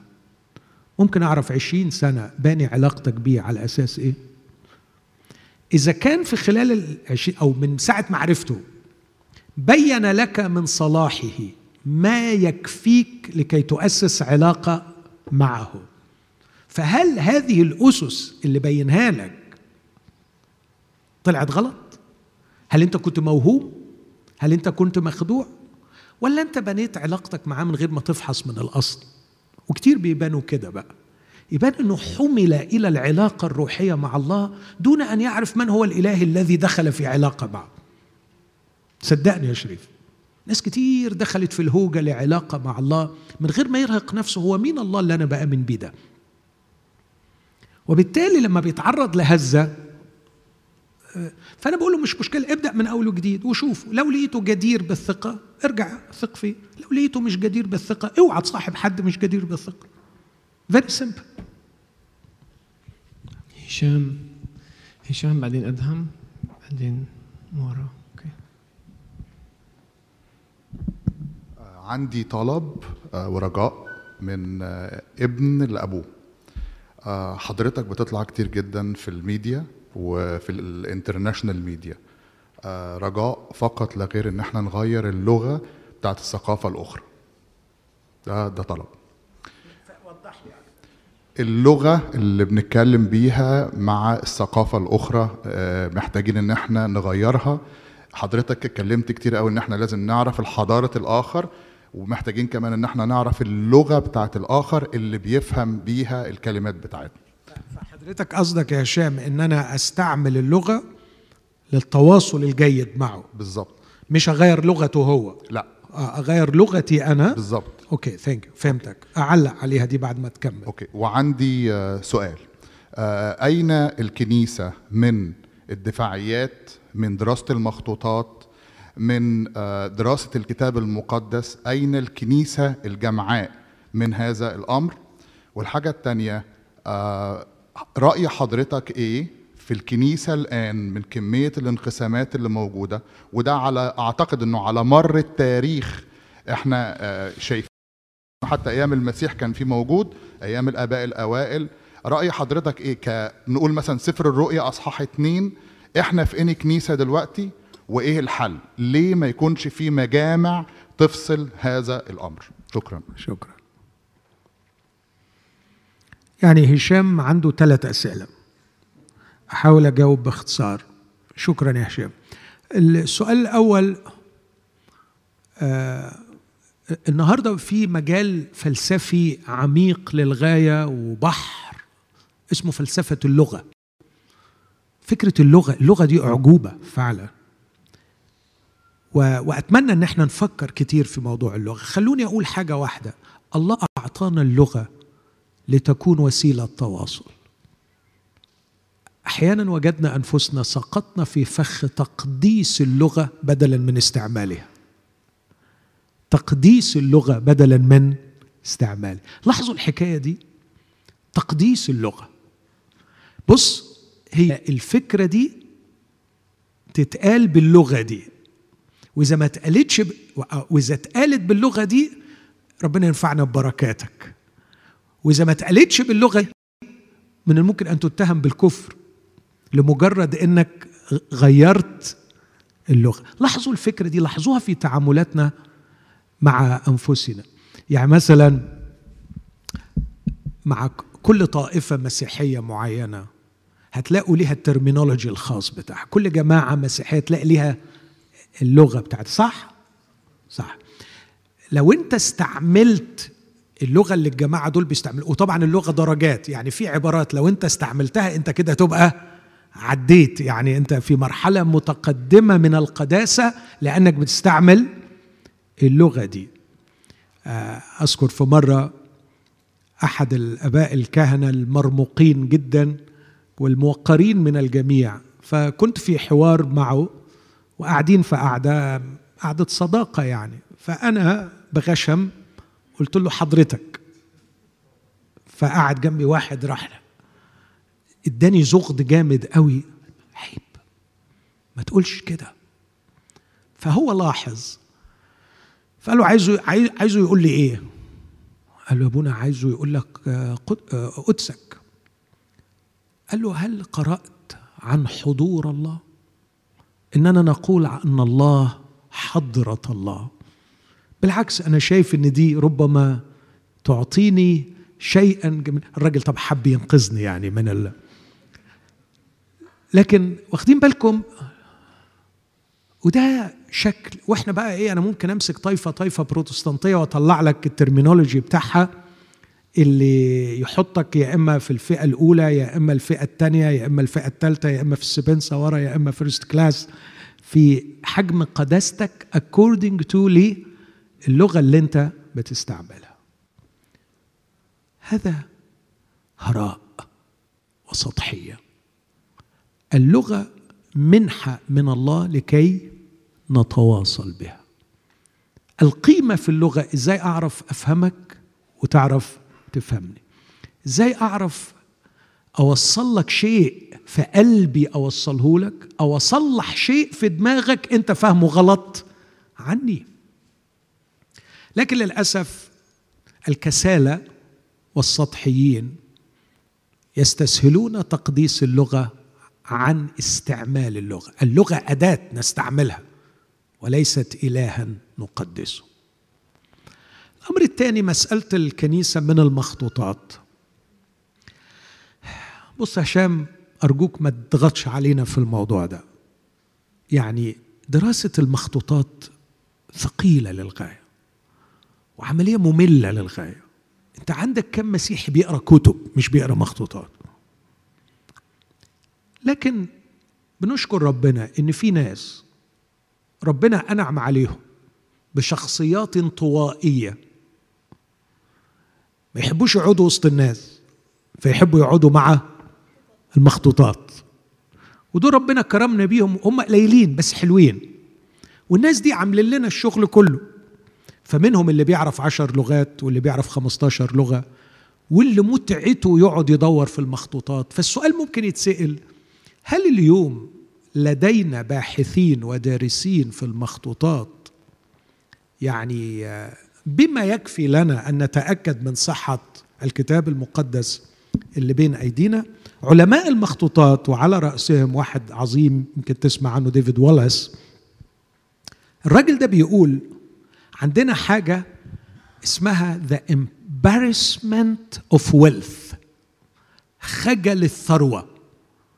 لأنه عندنا مثلا 25,000 مخطوطة يونانية، عندنا أعداد مخيفة من المخطوطات، هم مش عارفين يعني مش عايزين ينقبوا أكتر لأنهم مش قادرين يدرسوا اللي أوريدي موجود. فإحنا عندنا يعني خجلانين من كثرة المخطوطات.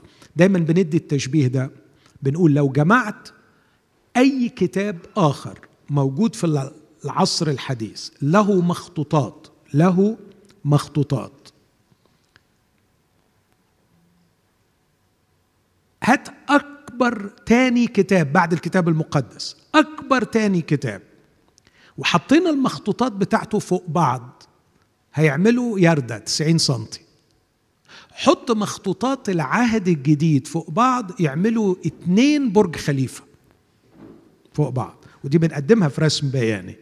يعني لو جمعنا مخطوطات الإليادة بتاعت هومر وحطيناها فوق بعض كلها تعمل يردة، لو جمعنا مخطوطات العهد الجديد وحطيناها فوق بعض تعمل 2 ارتفاع برج خليفة اللي هو I think 840 متر، يعني تعمل 1680 متر ارتفاع لفوق. فاحنا عندنا مخطوطات كتير، بس مش كل الناس الموضوع ده بالنسبة لها سهل. تعلم لغة تانية واحدة، مجرد انك تعلم لغة تانية دي ملكات ربنا بيديها للبعض، فما اقدرش يعني اضغط على الكنيسة، اشجع اللي عنده الامكانية والموهبة انه يعمل كده. السؤال الثالث بتاع الوحدة، انا لست الشخص المناسب للإجابة عن هذا السؤال، لكن خلوني أقول خبرة عملية. الخبرة العملية أنا بقول نحن لسنا في احتياج أن نقيم وحدة. لماذا؟ لأن هناك وحدة، وليس من الحكمة أن تؤسس وحدة جديدة بينما هناك وحدة قديمة موجودة. الوحدة القديمة الموجودة لم يقمها إنسان، وهذا سر جمالها وبقائها، أقامها الروح القدس. وأنا إذا أردت أن أحترم الكتاب لا أجد الكتاب يشجعني أن أقيم وحدة، لكن أن أجتهد أن أحفظ وحدانية الروح، أي الوحدة التي أسسها الروح القدس. فأنا لا أسعى لإقامة وحدة، لكني أسعى للحفاظ على الوحدة التي أقامها وأسسها ويحفظها الروح القدس. إزاي؟ بصورة عملية. بصورة عملية إن أخويا العضو في جسد المسيح، أختي اللي هي عضو في جسد المسيح، هي أختي وأنا لها، وهي لي وأنا لأخي، وأخي لي، وأنا واحد مع إخوتي بغض النظر تماما عن الانتماء طائفي.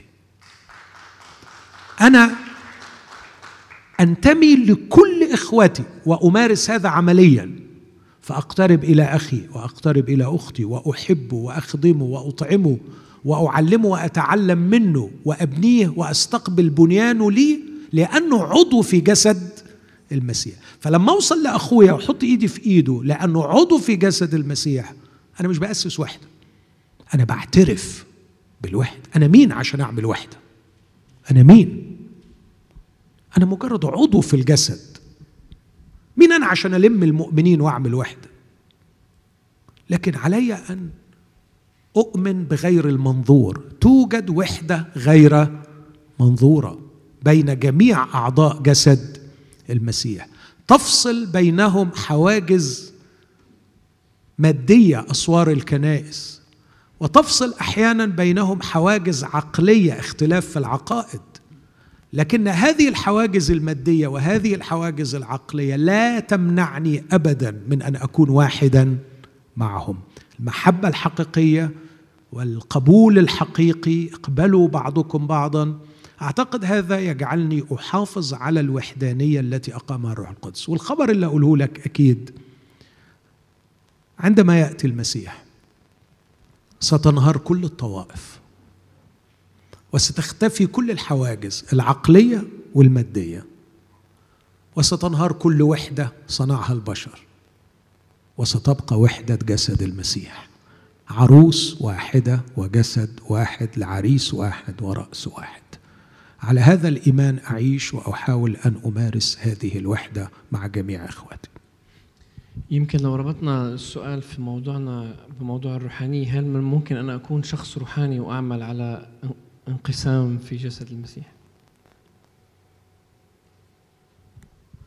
يعني يا سي سؤال، أكثر كنيسة تقسمت هي الكنيسة التي رفضت الروحانية الحقيقية، كنيسة كورنثوس.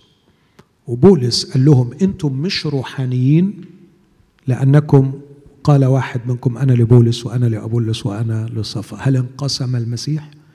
فأنا أعتقد أنه أول مظهر من مظاهر عدم الروحانية كما وصفها بولس هنا هو التحيز والانقسام وعدم قبول أخواتي.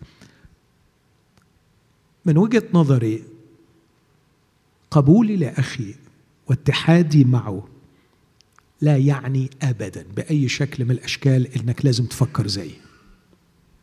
بالعكس، أنا شفت ناس بيفكروا زي بعض بالظبط وهم بيكرهوا بعض وبينافسوا بعض رغم أنهم مقتنعين بنفس العقائد والتعاليم، وشفت ناس في مسافات فكرية شاسعة بينهم وبين بعض بس بيحبوا بعض، بيحبوا بعض لأنهم عارفين أن هم إخوة، وعارفين أن كل واحد فينا حجم وعيه بالكتاب بيعتمد إلى حد كبير على الخلفية التي نشأ فيها وعلى المايند سيت وعلى العقلية وعلى العيلة وعلى الطائفة. فشيء طبيعي جدا أنه في شركتنا بعضنا مع بعض يكون هناك اختلافات فكرية، ولا بد أن نقبل هذا ولا بد أن نفتح المساحة لهذا وننمو. فأتحداك وتتحداني، أحبك وتحبني، وإحنا الاثنين نحط إيدينا في إيدين بعض، وأنا أشوف اللي يمكن اللي أنت بتفكر فيه صح، وأنت تشوف يمكن أنا اللي أنا بفكر فيه صح، لكن لا أنا أمتلك فهم مطلق ولا أنت تمتلك فهم مطلق. وأنا مرة ذكرت هذه العبارة: مساواة المعتقد بالحق. فكر معايا في اللي هقوله ده. مساواة المعتقد بالحق تشويه للحق وتأطير للمعتقد. صعبة شوية. مساواة المعتقد هو فهمي أنا للحق، ما أعتقده عن الكتاب. لو أنا سويت المعتقد بتاعي اللي أنا فهمي أنا للكتاب وفهمي للحق، بعمل غلطتين. الغلطة الأولى بقزم الحق، أقزمه يعني أصغره على قد فهمي أنا ليه. بس أنا عايز أقول لك خبر، يعني مع احترامي ليك هو أكبر منك. سوري تو سيد، الحق هيفضل دايما أكبر منك مع كل احترامي لعقلك الكبير. لكن من الناحية التانية هو تقطير للمعتقد وحبسه في إطار. خلاص أنا قلت أن المعتقد بتاعي هو الحق، فغير قابل للاتساع، تم حبسه، غير قابل للتعديل. والمعتقد الغير قابل للتعديل شيء خطير جدا، وأعتقد أنه يبقى شيء غير أخلاقي إنك تطلب من الآخرين مراجعة معتقداتهم بينما ترى أن معتقدك أنت غير قابل للمراجعة. ده شيء غير أخلاقي. لا يحل لك إنك تناقش واحد من ديانة تانية وتقول له راجع معتقدك وإنت مش قابل على نفسك إن أنت تراجع معتقدك. المعتقد السوي السليم لا يحبس في إطار، هو مفتوح للنقد والمراجعة. وعندما أساوي المعتقد بالحق أنا ارتكبت جريمتين: جريمة في حق الحق وجريمة في حق المعتقد. فبقي الحق صغير على قد معتقدي، وبقي معتقدي جامد ميت غير قابل للتطوير. إذا فكرت بالطريقة دي أقدر أحب أخويا قوي، لأنه اللي بيربطني بأخويا السي سوائل أكتر جدا من المعتقد. اللي بيربطني بأخويا طبيعة جديدة، سكن الروح القدس، عضوية جسد المسيح، واتبع مع الذين يدعون الرب من قلب نقي، مش معتقد واحد. وهي دي الروحانية. أدهم جاك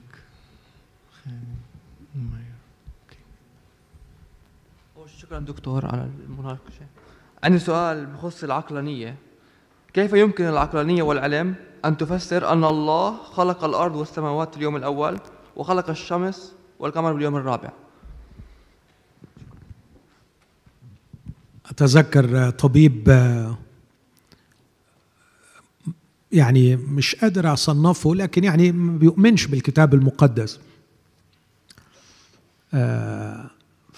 ما بيؤمنش يعني بحاجات كتير في الكتاب المقدس، مفكر، خلينا نقول متشكك، سكبتيك. فمرة سألني السؤال ده وبيقول لي أنا عندي مشكلة قوي قوي في اليوم الرابع، إزاي الله يخلق الشمس والقمر في اليوم الرابع وبعدين يقول خلق النور في اليوم الأول؟ قلت له يعني أنت عندك مشكلة في اليوم الرابع، تكوين 1 I think 19.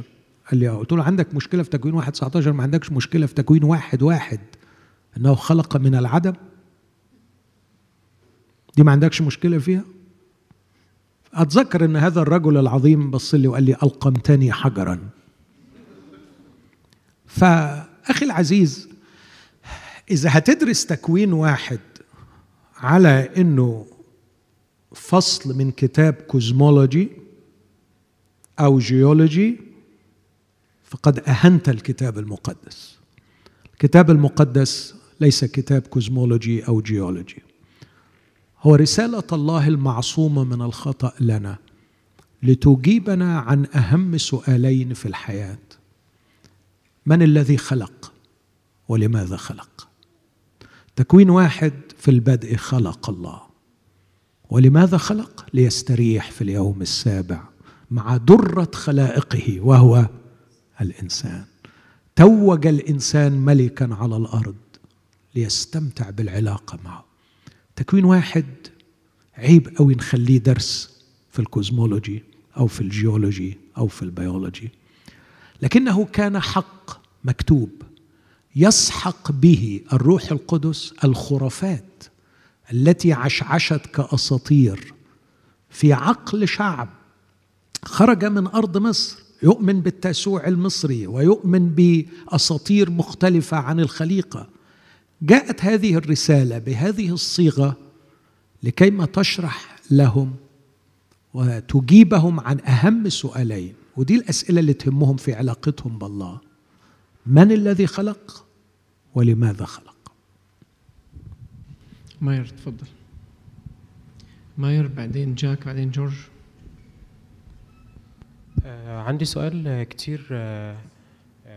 يمكن أكتر الخدام كانوا بيشرحوا أنه لازم يكون المثال الحي الحقيقي اللي تتبعه هو شخص يسوع المسيح فقط، بس كتير قوي بحس أن الكتاب المقدس وشخص المسيح هو حاطط الأسس والإطار الأخلاقي اللي بيه تنمو عشان خاطر تعيش الحياة السليمة الصحيحة، بس الله في نفس الوقت أوجد قديسين وناس أمناء في الأرض عشان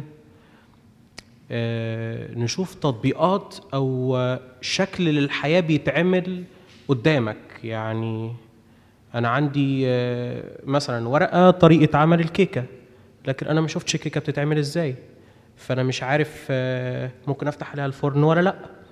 فأنا ممكن بالكتابة أو الحاجات الموجودة كنقط رئيسية في الحياة أطبقها، لكن ساعات مش ببقى عارف أطبقها التطبيق الصحيح ليها إزاي، فساعات بتجه أو يمكن شوية بعيون الأطفال بتعمل دون وهم متميزين في النقطة دي. ببقى عيني بتروح دايما للناس الأمناء واتفرج بيعملوها إزاي، بيتكلم إمتى، بيسكت إمتى، عينيه بتبص إزاي، ويمكن أغلب البشر بيعملوا دون بشكل لا إرادي. فهل ده غلط ولا هل ده صح؟ ولو غلط على الجزء. شكرا شكرا ماير.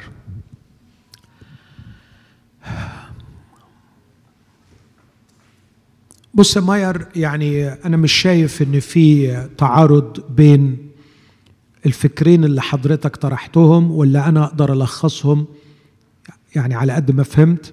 إنه ماير بيقول إنه دايما التركيز في الوعظ على إن إحنا نتمثل بالمسيح، نتشبه بالمسيح، وما بنركزش كتير على القديسين الذين تمثلوا بالمسيح. المنهج الثاني بيركز على القديسين اللي تمثلوا بالمسيح. وماير جاب تشبيهين حلوين، التشبيه الأول أنه ممكن أقرأ في ورقة طريقة عمل الكيكة لكن ما أعرفش اتعملت إزاي، فأنا محتاج أشوف حد عملها علشان أعرف أعملها. والتشبيه بالمشبه يعني أنه لو أنا شفت مؤمنين قديسين تمثلوا بالمسيح وشفتهم عملوها إزاي فأقدر أعملها زيه. والتشبيه الثاني اللي قاله زي الأطفال، فالأطفال بيبصوا على الكبار وبيقلدوه. مش شايف ان في تعارض يا ماير لسبب انه انا شايف انها نفس الحاجه، نفس الخط. فهؤلاء القديسين لولا انهم تشبهوا بالمسيح ما كانوا قديسين، فاحنا ما استبعدناش المسيح لمجرد ان احنا يعني بصينا على القديسين. اذا بصينا على القديسين ومش في المسيح خطر، وإذا بصينا على المسيح ومش لاقيين قديسين نتشبه بهم صعبنا الأمر على أنفسنا.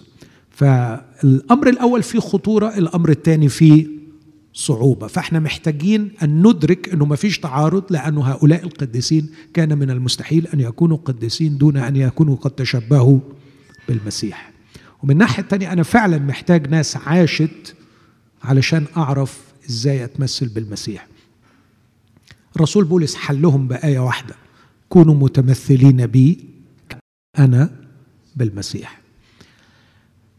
بس في تو كونسيرنز يعني أو تحفظين.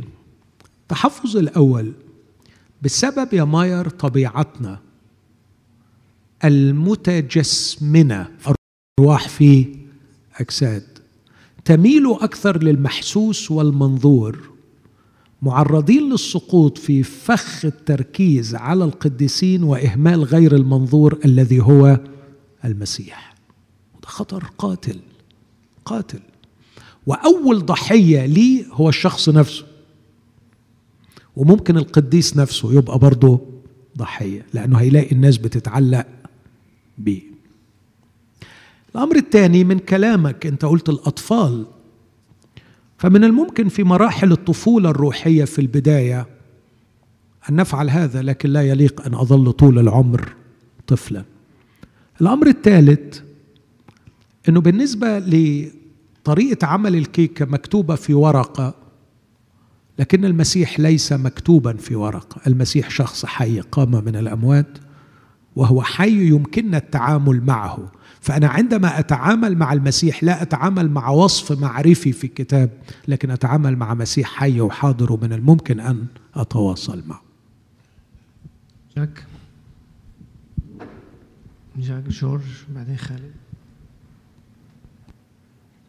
لفت نظري إنه الشباب هالأيام، خاصة الشباب الصغير، محطم، خاصة لما بيسافروا بيكونوا محطمين بين لما بيتعرضوا للعقلانية الزائفة وبين ما يكون شافوا من قبل الروحانية الزائفة.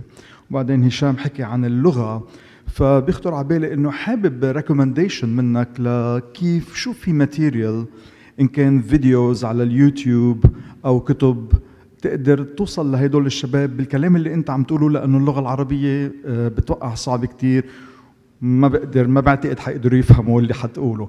فكان يو بليز ريكومند سمثينج ذات وي كان شير مع الشباب العشرينات. ثانك يو. شكرا يا جاك.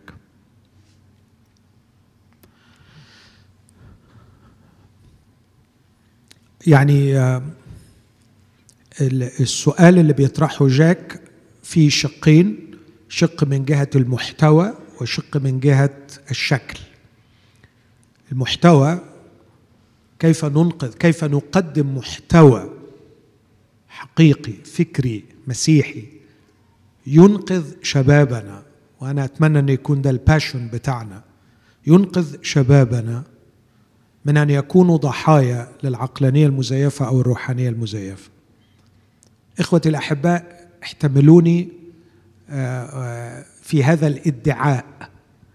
أنا أزعم وأدعي أن الأفكار الإلحادية المقاومة للإيمان المسيحي من الممكن دحضها، من الممكن الرد عليها بقوة.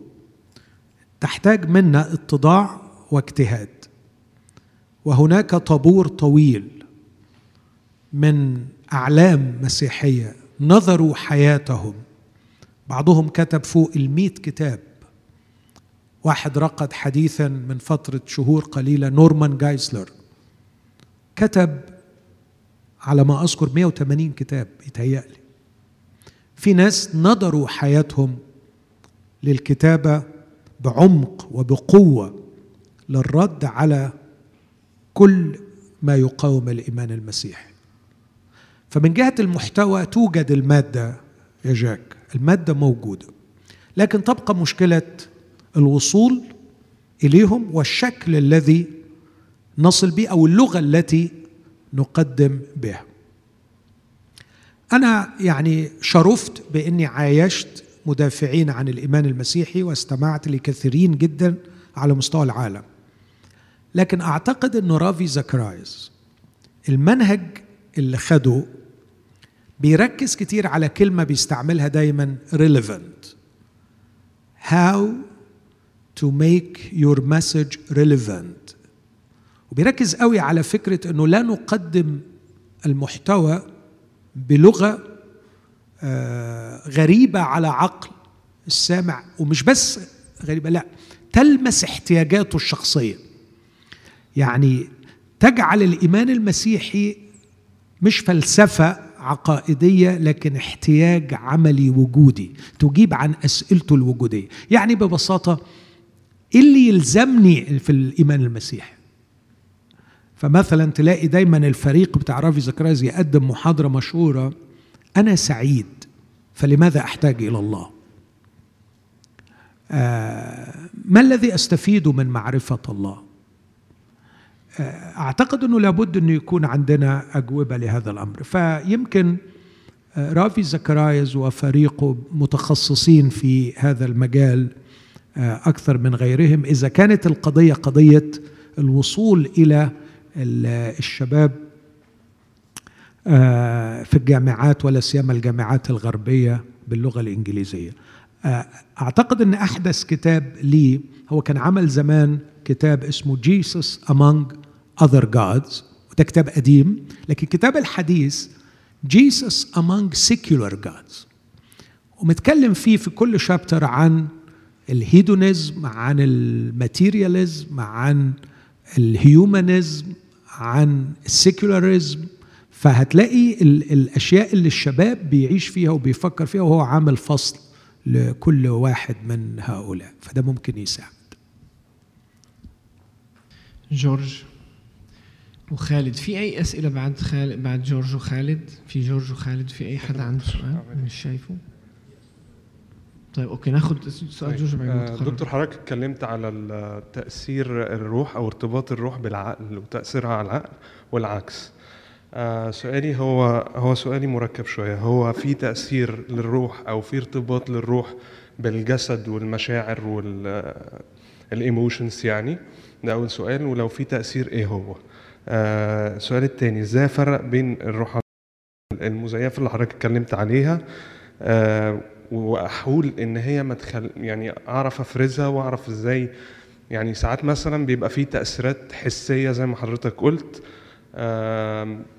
هل ساعات بتبقى healthy أو بتيجي فعلا مع التأثير الروحي أو النمو الروحي، وساعات ما بتبقاش موجودة؟ ازاي اقدر افرز بين دي وبين دي؟ وازاي اقدر اني مربطش الروحانية باشخاص او اماكن او جو معين؟ يعني ساعات مثلا اما بخش الكنيسة بحس بحاجة معينة، انا ازاي اوصل ان انا مربطش المسيح او الروحانية او الوحدة مع المسيح بجو معين، بسيتويشن معين؟ شكرا يا خالد. يعني اسئلتك صعبة بس مهمة، وأنا هجتهد إني أجاوب على قد ما أقدر. كان إيه السؤال الأول يا جورج؟ لا، هجيبه. علاقة الروحانية بالعقل والمشاعر والعواطف. أوكي. يعني يا جورج، لو بتقرأ للناس التقال في مجال التشكيل الروحي أو بتسمع، أكيد تسمع عن دالاس ويلارد.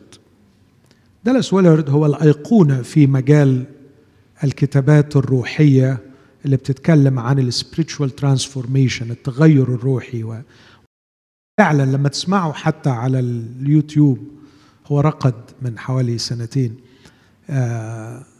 يعني شيء بديع هذا الرجل في كم التغير اللي حدث فيه من خلال اللي بنقرأ له ومن كم المادة اللي بيقدمها. من أروع كتبه Renovation of the Heart، كتاب جميل. الراجل ده لما بيتكلم عن المايند يقول لك الأفكار والمشاعر. فالمايند بالنسبة لدالاس ويلارد، وهو فيلسوف من التوب، يعني فلاسفة في العصر الحديث، وفي نفس الوقت خادم جميل للمسيح، لا يفصل بين المايند، لا يفصل بين الأفكار والمشاعر، يحط الاثنين في المايند.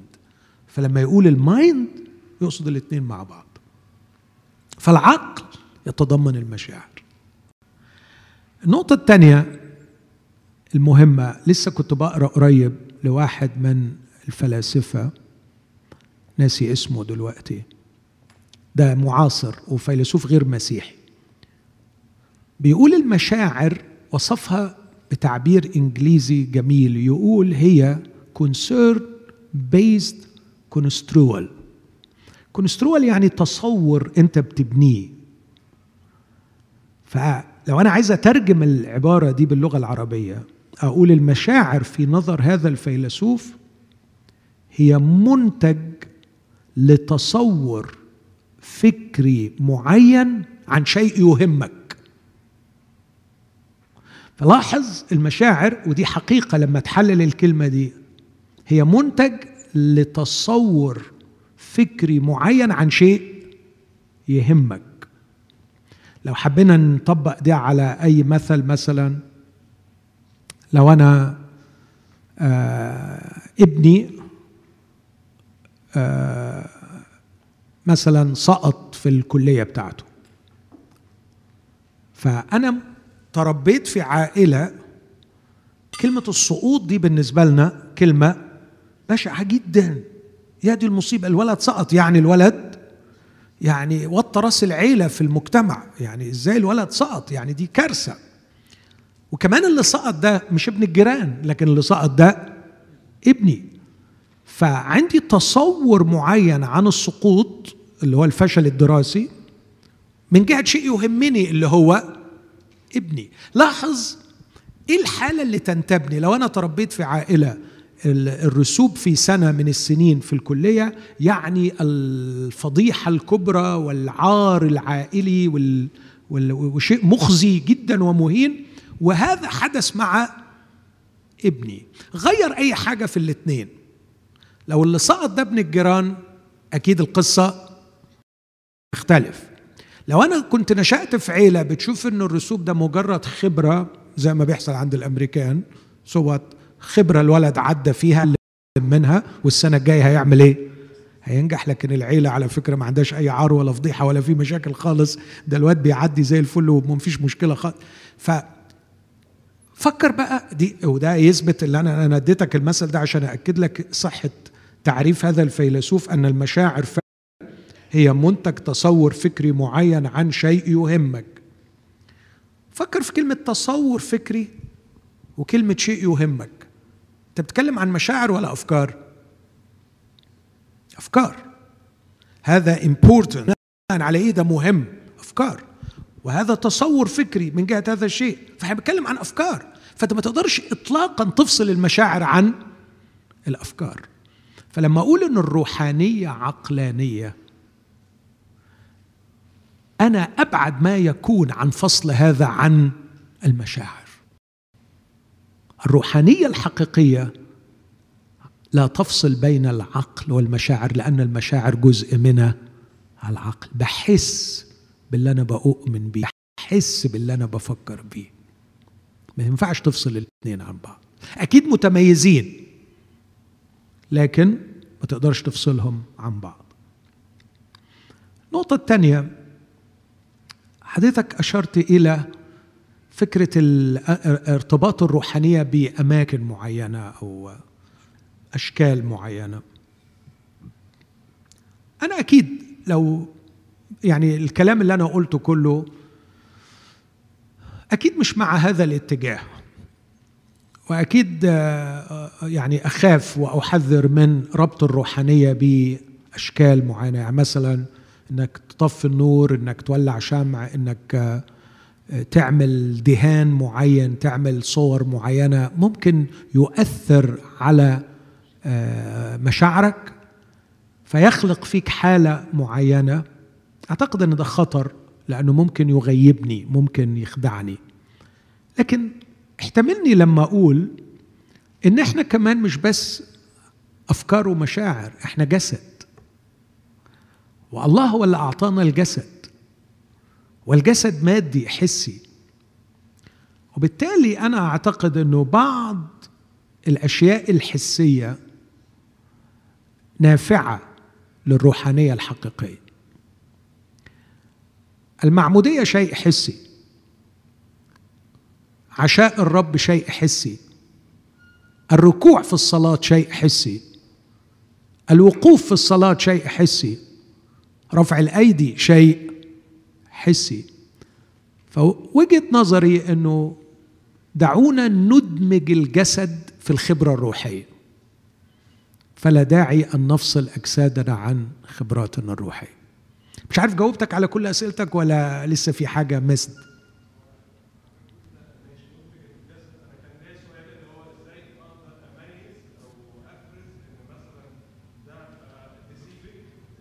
اوكي، انا اعتقد انه لازم تكون يا جورج محدد لنفسك قياسات هتقيس بيها الروحانية، وده مهم جدا لينا كلنا. وانا يعني تصوري الضعيف هما شيئين: مزيد من التشبه بشخص المسيح، مزيد من الرقي الاخلاقي.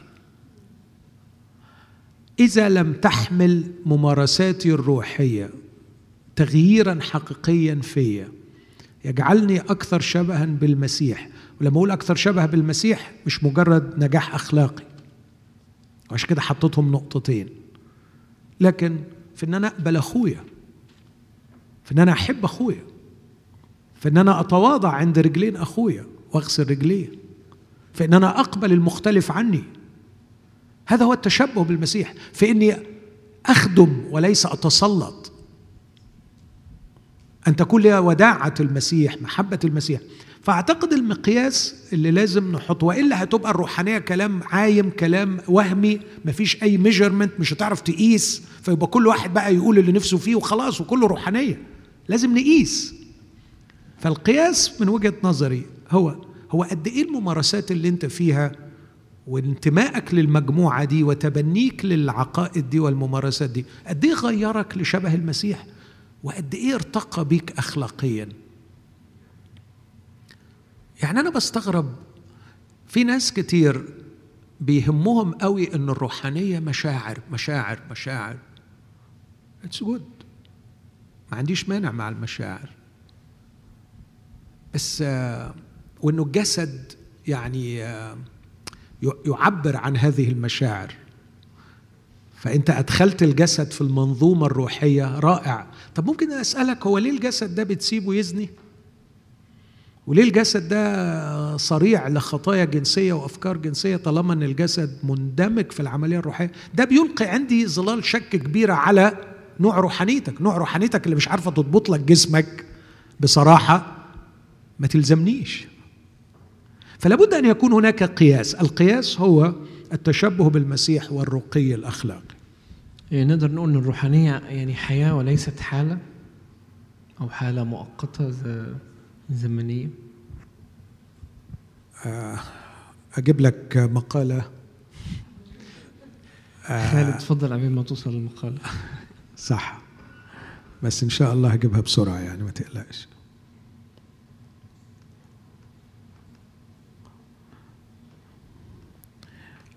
في النهاية، في نهاية المقالة دي، مقالة طويلة قوي، لكن يعني فيها عرفت الروحانية بأنها ليست حالة خاصة لبعض المسيحيين، لكنها وصف لجميع المسيحيين. هشوفها لك بعدين. لما تقرأ كورنثوس الأولى تكتشف أنه الروحانية هي وضع كل المسيحيين، المفروض كل المسيحيين يكونوا روحانيين، ولما قال لهم لم أستطع أن أكلمكم كروحيين يبقى هو كان بيفترض أنه لازم يكونوا روحيين بل كجسديين. وبعدين جيب بسرعة في الرسالة الثانية صحح الوضع أن أنتوا تبتوا، فحتى الجسدانية دي كانت حالة استثنائية رجعوا عنها. فالمفروض أن الوضع العام للمؤمن أن يكون روحاني. بالمناسبة كلمة روحاني في العهد الجديد جت 17 مرة، نوماتيكوس، توصف بها حاجتين، توصف بها المؤمن وتوصف بها الإعلان الكتابي، وكأنه عايز يقول المؤمن والكتاب هم الأشياء الروحية اللي موجودة في الدنيا، والاتنين اللي بيربطهم مع بعض إن هم وسيلة إعلان الله لنفسه في عالم مادي. فنحن في العالم المادي لدينا وسيلتين نتعرف من خلالهم على الله، وسيلتين أشياء روحية، المؤمن والكتاب المقدس. آخر سؤالين خالد وبعدين ماجد.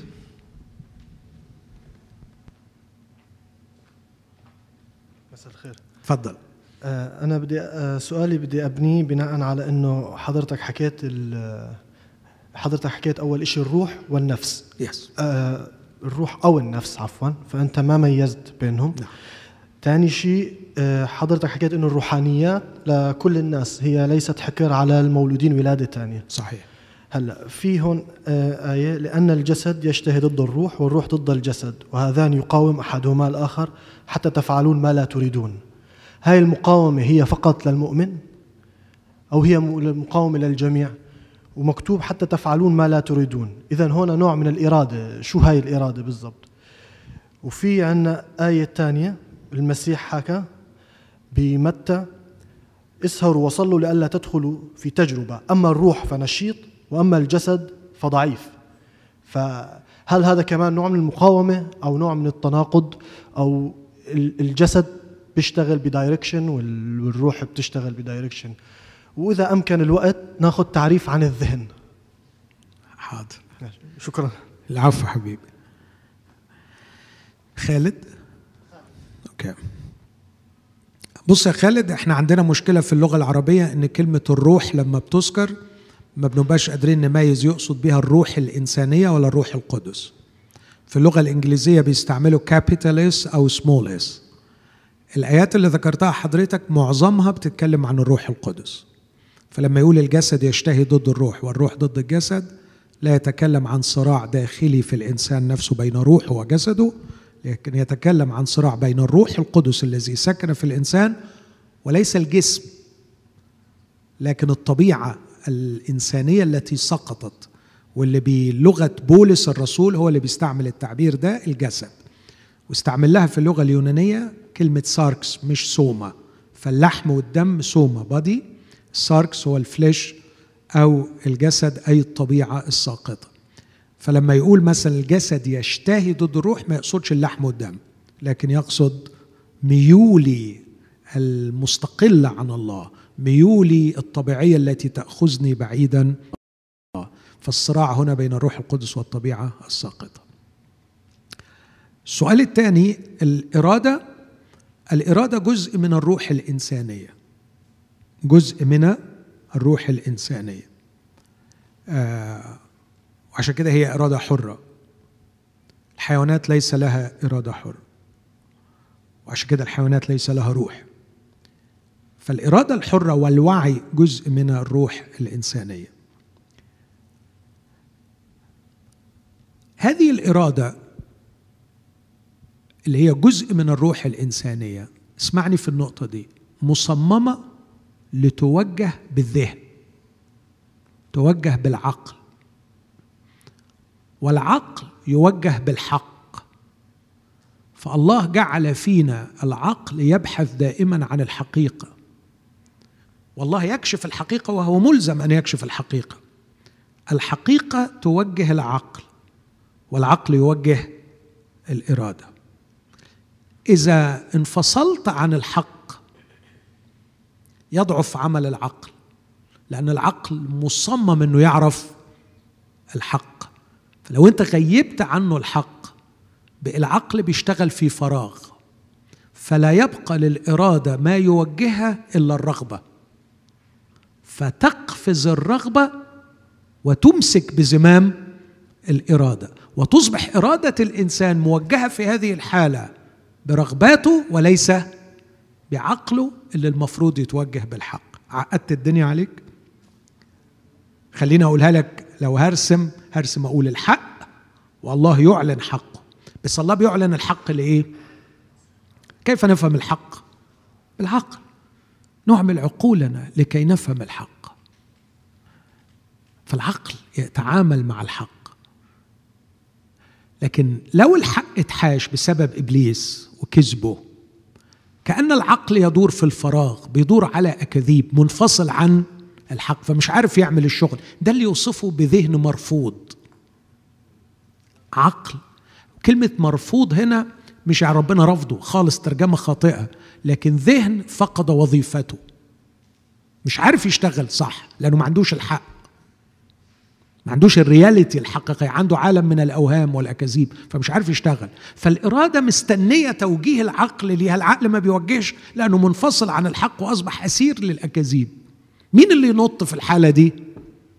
الرغبة تنط على الإرادة لتوجهها، فتصبح إرادة الإنسان وهي أسمى ما يميزه ككائن حر موجهة برغباته وليس موجهة بعقله. وهنا بداية طريق الإدمان، لأنه عندما الرغبة توجه الإرادة، الرغبة لا تشبع فتدفعه لمزيد من أن يأخذ وأن يأخذ وأن يأخذ من المواد التي تشبع الرغبة، حتى تصاب بالتكلس، فتبقى نفس المادة اللي كانت بتاخدها قبل كده مش نافعة، وهنا يتوحش الإنسان ويصبح فاسد تماما. أعتقد التصور ده اللي بقوله لك يوضح لك قوي أجزاء في الكتاب المقدس زي يوحنا 8 يوحنا 12 مثلا، يقول إن ثبتتم في كلامي فبالحقيقة تكونون تلاميذي وتعرفون الحق والحق يحرركم. يحررك من إيه؟ يحرر إرادتك من قبضة الرغبة. بس هنا عايزة إن ثبتتم في كلامي يعني إن سكنتم في كلامي، بتعيش في كلامي. كلمة ثبتتم هي سكنتم، فأنت بتعيش في كلامي، فتكون النتيجة أن الحق سيصل إليك وأنت في شديد الاحتياج للحق. إذا وصل الحق لعقلك ستستنير، ستتحرر من الأكاذيب. تبص لقى عقلك لوحده نط على الإرادة وابتدى يوجهها، لكن في غياب الحق العقل معطل، الرغبة هي اللي بتنط وتمشي الإرادة بتاعتك. ماجد آخر سؤال بسرعة. مش تو كاتيجورايز الناس دي أو نحطهم في فريم، لكن لو الواحد بيخدم مع شباب أو جاء قدامه الديبيت ده بخصوص الخدمات اللي بيزيكلي بتعتمد على آيات وعجائب بدون ذكر الأسماء يعني والناس المعروفة في الحاجات دي، وإحنا بنقول للشباب أو الناس دي يعني مش لازم برضو تفريم الناس دي، بس دايما بيبقى في رأي إنه الآيات والعجائب بتتبع الناس دي اللي بيخدموا بالطريقة دي، وبيبقى في الرأي المضاد إنه يا رب أليس باسمك عملنا وعملنا وعملنا، وإنه الملاك بيظهر في صورة. فإزاي أدي فيدباك، أو لو حد يعني مزنوق الحته دي ازاي نكومنت على نوع الخدمات دي، انه اشوف ده او ما اشوفش ده، او الحاجه دي يعني الفلاني الفلاني اللي خدمته شفا وايات واستاد بالملايين وحاجات كده، ده منهج ولازم انا اركز وهو ده الروحاني وهي دي اللي لازم يحصل لو انا قريب من يعني اسمه ماجد. بص يا ماجد، ممكن إجابتي تبقى مختصرة قوي وأقول لك التعريف بتاع الروحانية اللي أنا حطيته على قد فهمي واخده من الكتاب المقدس، وما يتعارضش مع يعني ما أعتقدش إن في حد يرفضه يعني. لا أكيد طبعا ممكن حد يرفضه، سوري، لكن أقدر أقول يعني إلى حد ما كتابي يعني ماشي مع الكتاب المقدس. عيش الروحانية دي. طب أخدم مع ده ولا مع ده؟ اخدم اللي ربنا يقودك ليه. أنا مش مطالب أبداً أبداً أبداً إني أصف مع أي حد في الخدمة. أنا عندي دعوة من الله وأسعى نحو الغرض، لعلي أدرك الذي لأجله أدركني المسيح يسوع أيضا. أنا شايف سيدي وأتبعه، وشايف دعوتي وعايز أعملها. أكيد في ناس تانية كتير بتخدم، أنا مش مطالب إن أنا أكون بخدم مع كل الناس، لكن اللي هيجي جنبي وأنا متجه اتجاهي ولقيت روحي أقدر أساعده أو هو يقدر يساعدني هعمل كده. لكن أنا مش ملتزم أبداً أن أحول عيني عن دعواتي وخدمتي عشان أكون في هذا المعسكر أو في ذاك المعسكر. فاهم قصدي في النقطة دي؟ يعني أنا رأيي أنك تركز أكتر، بدل ما تقول المعسكر ده صح والمعسكر ده غلط. السؤال الأهم، ما هي دعواتي أنا؟ تعرف ليه إحنا بنقول معسكر ده صح ولا المعسكر ده غلط؟ عايزين نستسهل. أنا مش قادر أدخل في صراع وعناء اكتشاف دعواتي أنا كفرد من الله. والله عايزني أنا أعمل إيه؟ فيا جماعة ريحونا، الله يطول عمركم، وقولوا لنا إنه المعسكر ده هو الصح عشان أنط فيه، أو المعسكر ده هو الغلط علشان أنط منه. أنا رأيي إنه لا، أنا أخوض عناء وصراع اكتشاف دعوة الله لي أنا وأتبع دعواتي، ومش هخلي حد يحولني عن الدعوة بتاعتي، ومش هنط في دعوة غيري. إذا اتفقت دعواتي مع دعوة شخص بجواري أكيد هنشتغل مع بعض ونشجع بعض، دون أن يأخذني خارج دعواتي ودون أن أخذه وأنا خارج دعواته. فالمفتاح اللي ساعدك بيه في السؤال ده، وهو سؤال كبير وأنا بحترمه وعارف أبعاده، السؤال اللي ساعدك بيه، اسأل نفسك دايما، أنا ربنا عايزني أعمل إيه في الدنيا؟ أنا إيه دعوتي في الحياة؟ دي نقطة. النقطة التانية اللي ممكن بقى نفكر بيها من حيث الدكتورين نفسه، التعليم نفسه، ممكن أقول هي إيه الآيات والعجائب؟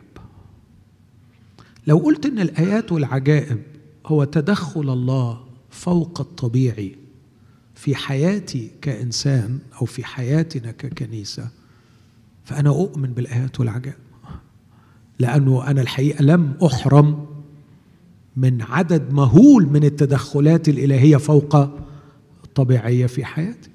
إذا كان مفهومي أن تدخل الله بالآيات والعجائب هو إيماني بالسوبر ناتشورال، بفوق الطبيعي، طبعا أؤمن بالسوبر ناتشورال، أؤمن أن الله يتداخل. يا أخي أؤمن أنه ما فيش شخص على وجه الأرض خلص دون تدخل فوق طبيعي من الله.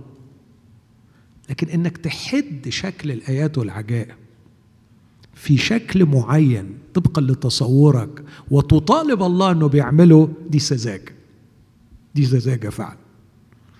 أنك تحاول تجبر الله على شكل معين من أشكال التدخلات فوق الطبيعية وتمليها عليه، أعتقد أنه ده يعني لا يليق حتى أخلاقيا في التعامل مع الله. المفروض نكون مدين الله مساحته وحجمه وكبره وعارفين صغرنا، وبنقول له يا رب مش هينفع الناس تخلص إلا إذا أنت تدخلت تدخل فوق طبيعي. لكن ما هو الشكل؟ It's up to you. ممكن أسأل سؤال تاني، هو احنا عايزين ايه من الناس؟ فكر في النقطة دي، عايزينهم يقتنعوا أم يتغيروا؟ لو قلت لي أنا عايز الناس يقتنعوا، هقول لك مش دي رسالتنا. رسالتنا أن الناس تتغير.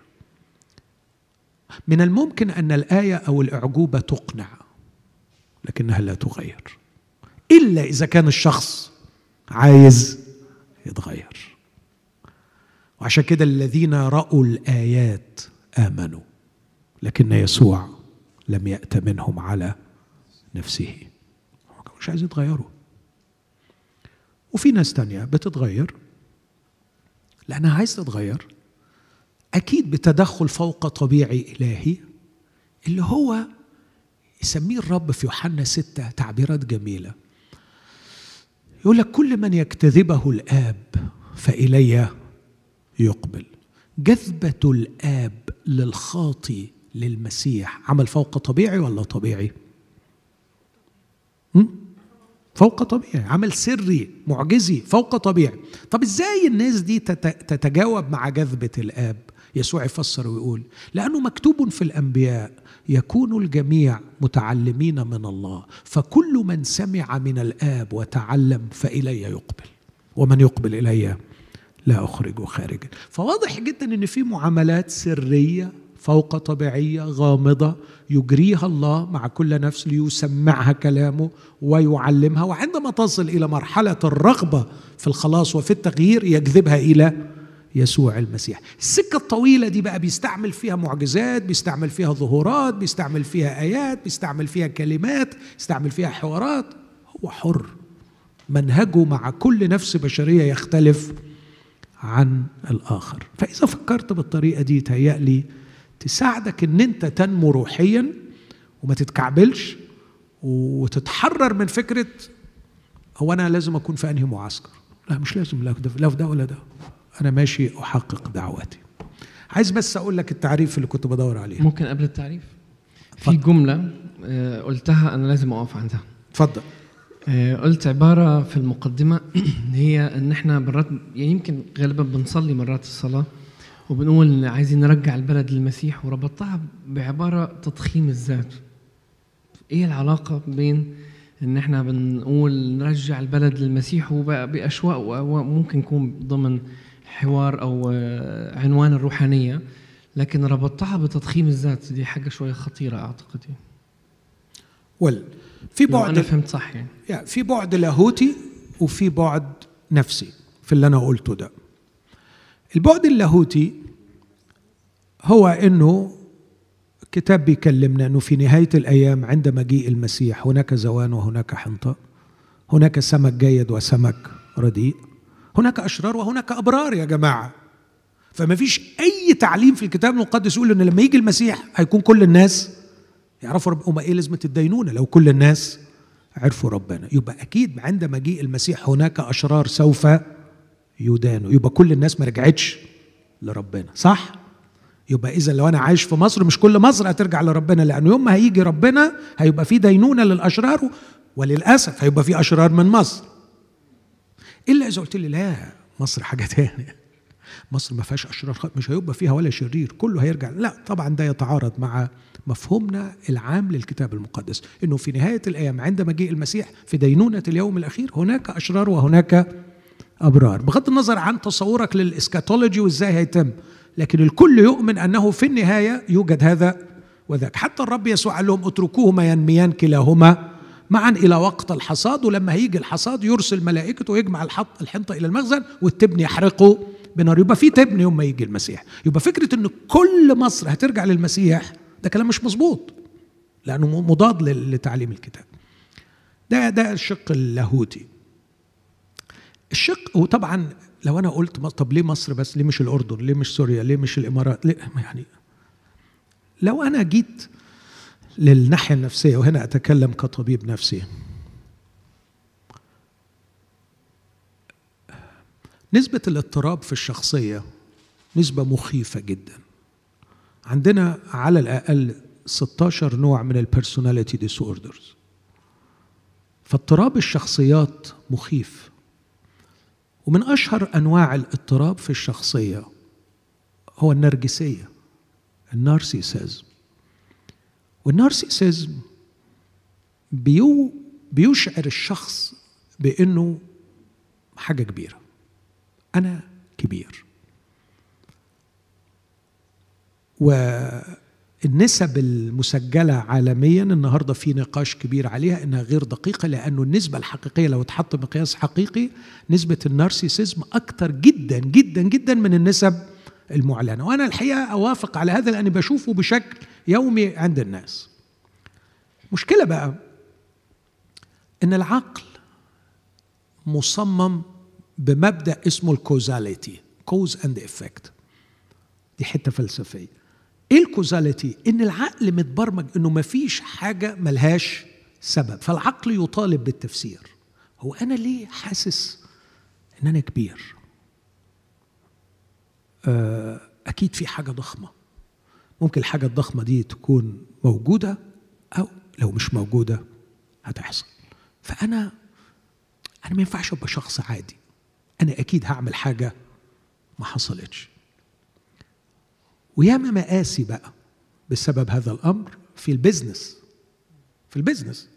في العلاقات، في مجالات مختلفة، في العيلة، في مقاسي عائلية ومقاسي في البيزنس. بس الناس دول بيتعبوا، لأنه اللي بيواجهوهم في البيزنس أو في العيلة على فكرة أنت عادي، فوق أنت عادي، وليه حاسس روحك أنك ما حصلتش؟ ما أنت ما حلتكش، ما أنت شهاداتك قد كده، إمكانياتك قد كده، رأس مالك قد كده، فاركح واهدى يعني. بس لما ننط للمجال الروحي ما تعرفش ترد عليه. أنا يقول لك الروح القدس يقدر وما يقدرش، وربنا مش قادر على كل شيء ومش بيعمل حاجات عجيبة وحاجات، تتسدف بقى. فأصبح هذا المجال مجالا خصبا لتبرير نرجسية مريضة تبحث عن تفسير ولا تجده إلا في الأوساط الروحية لتوفر التعاليم التي تغذي هذه النرجسية. مادونا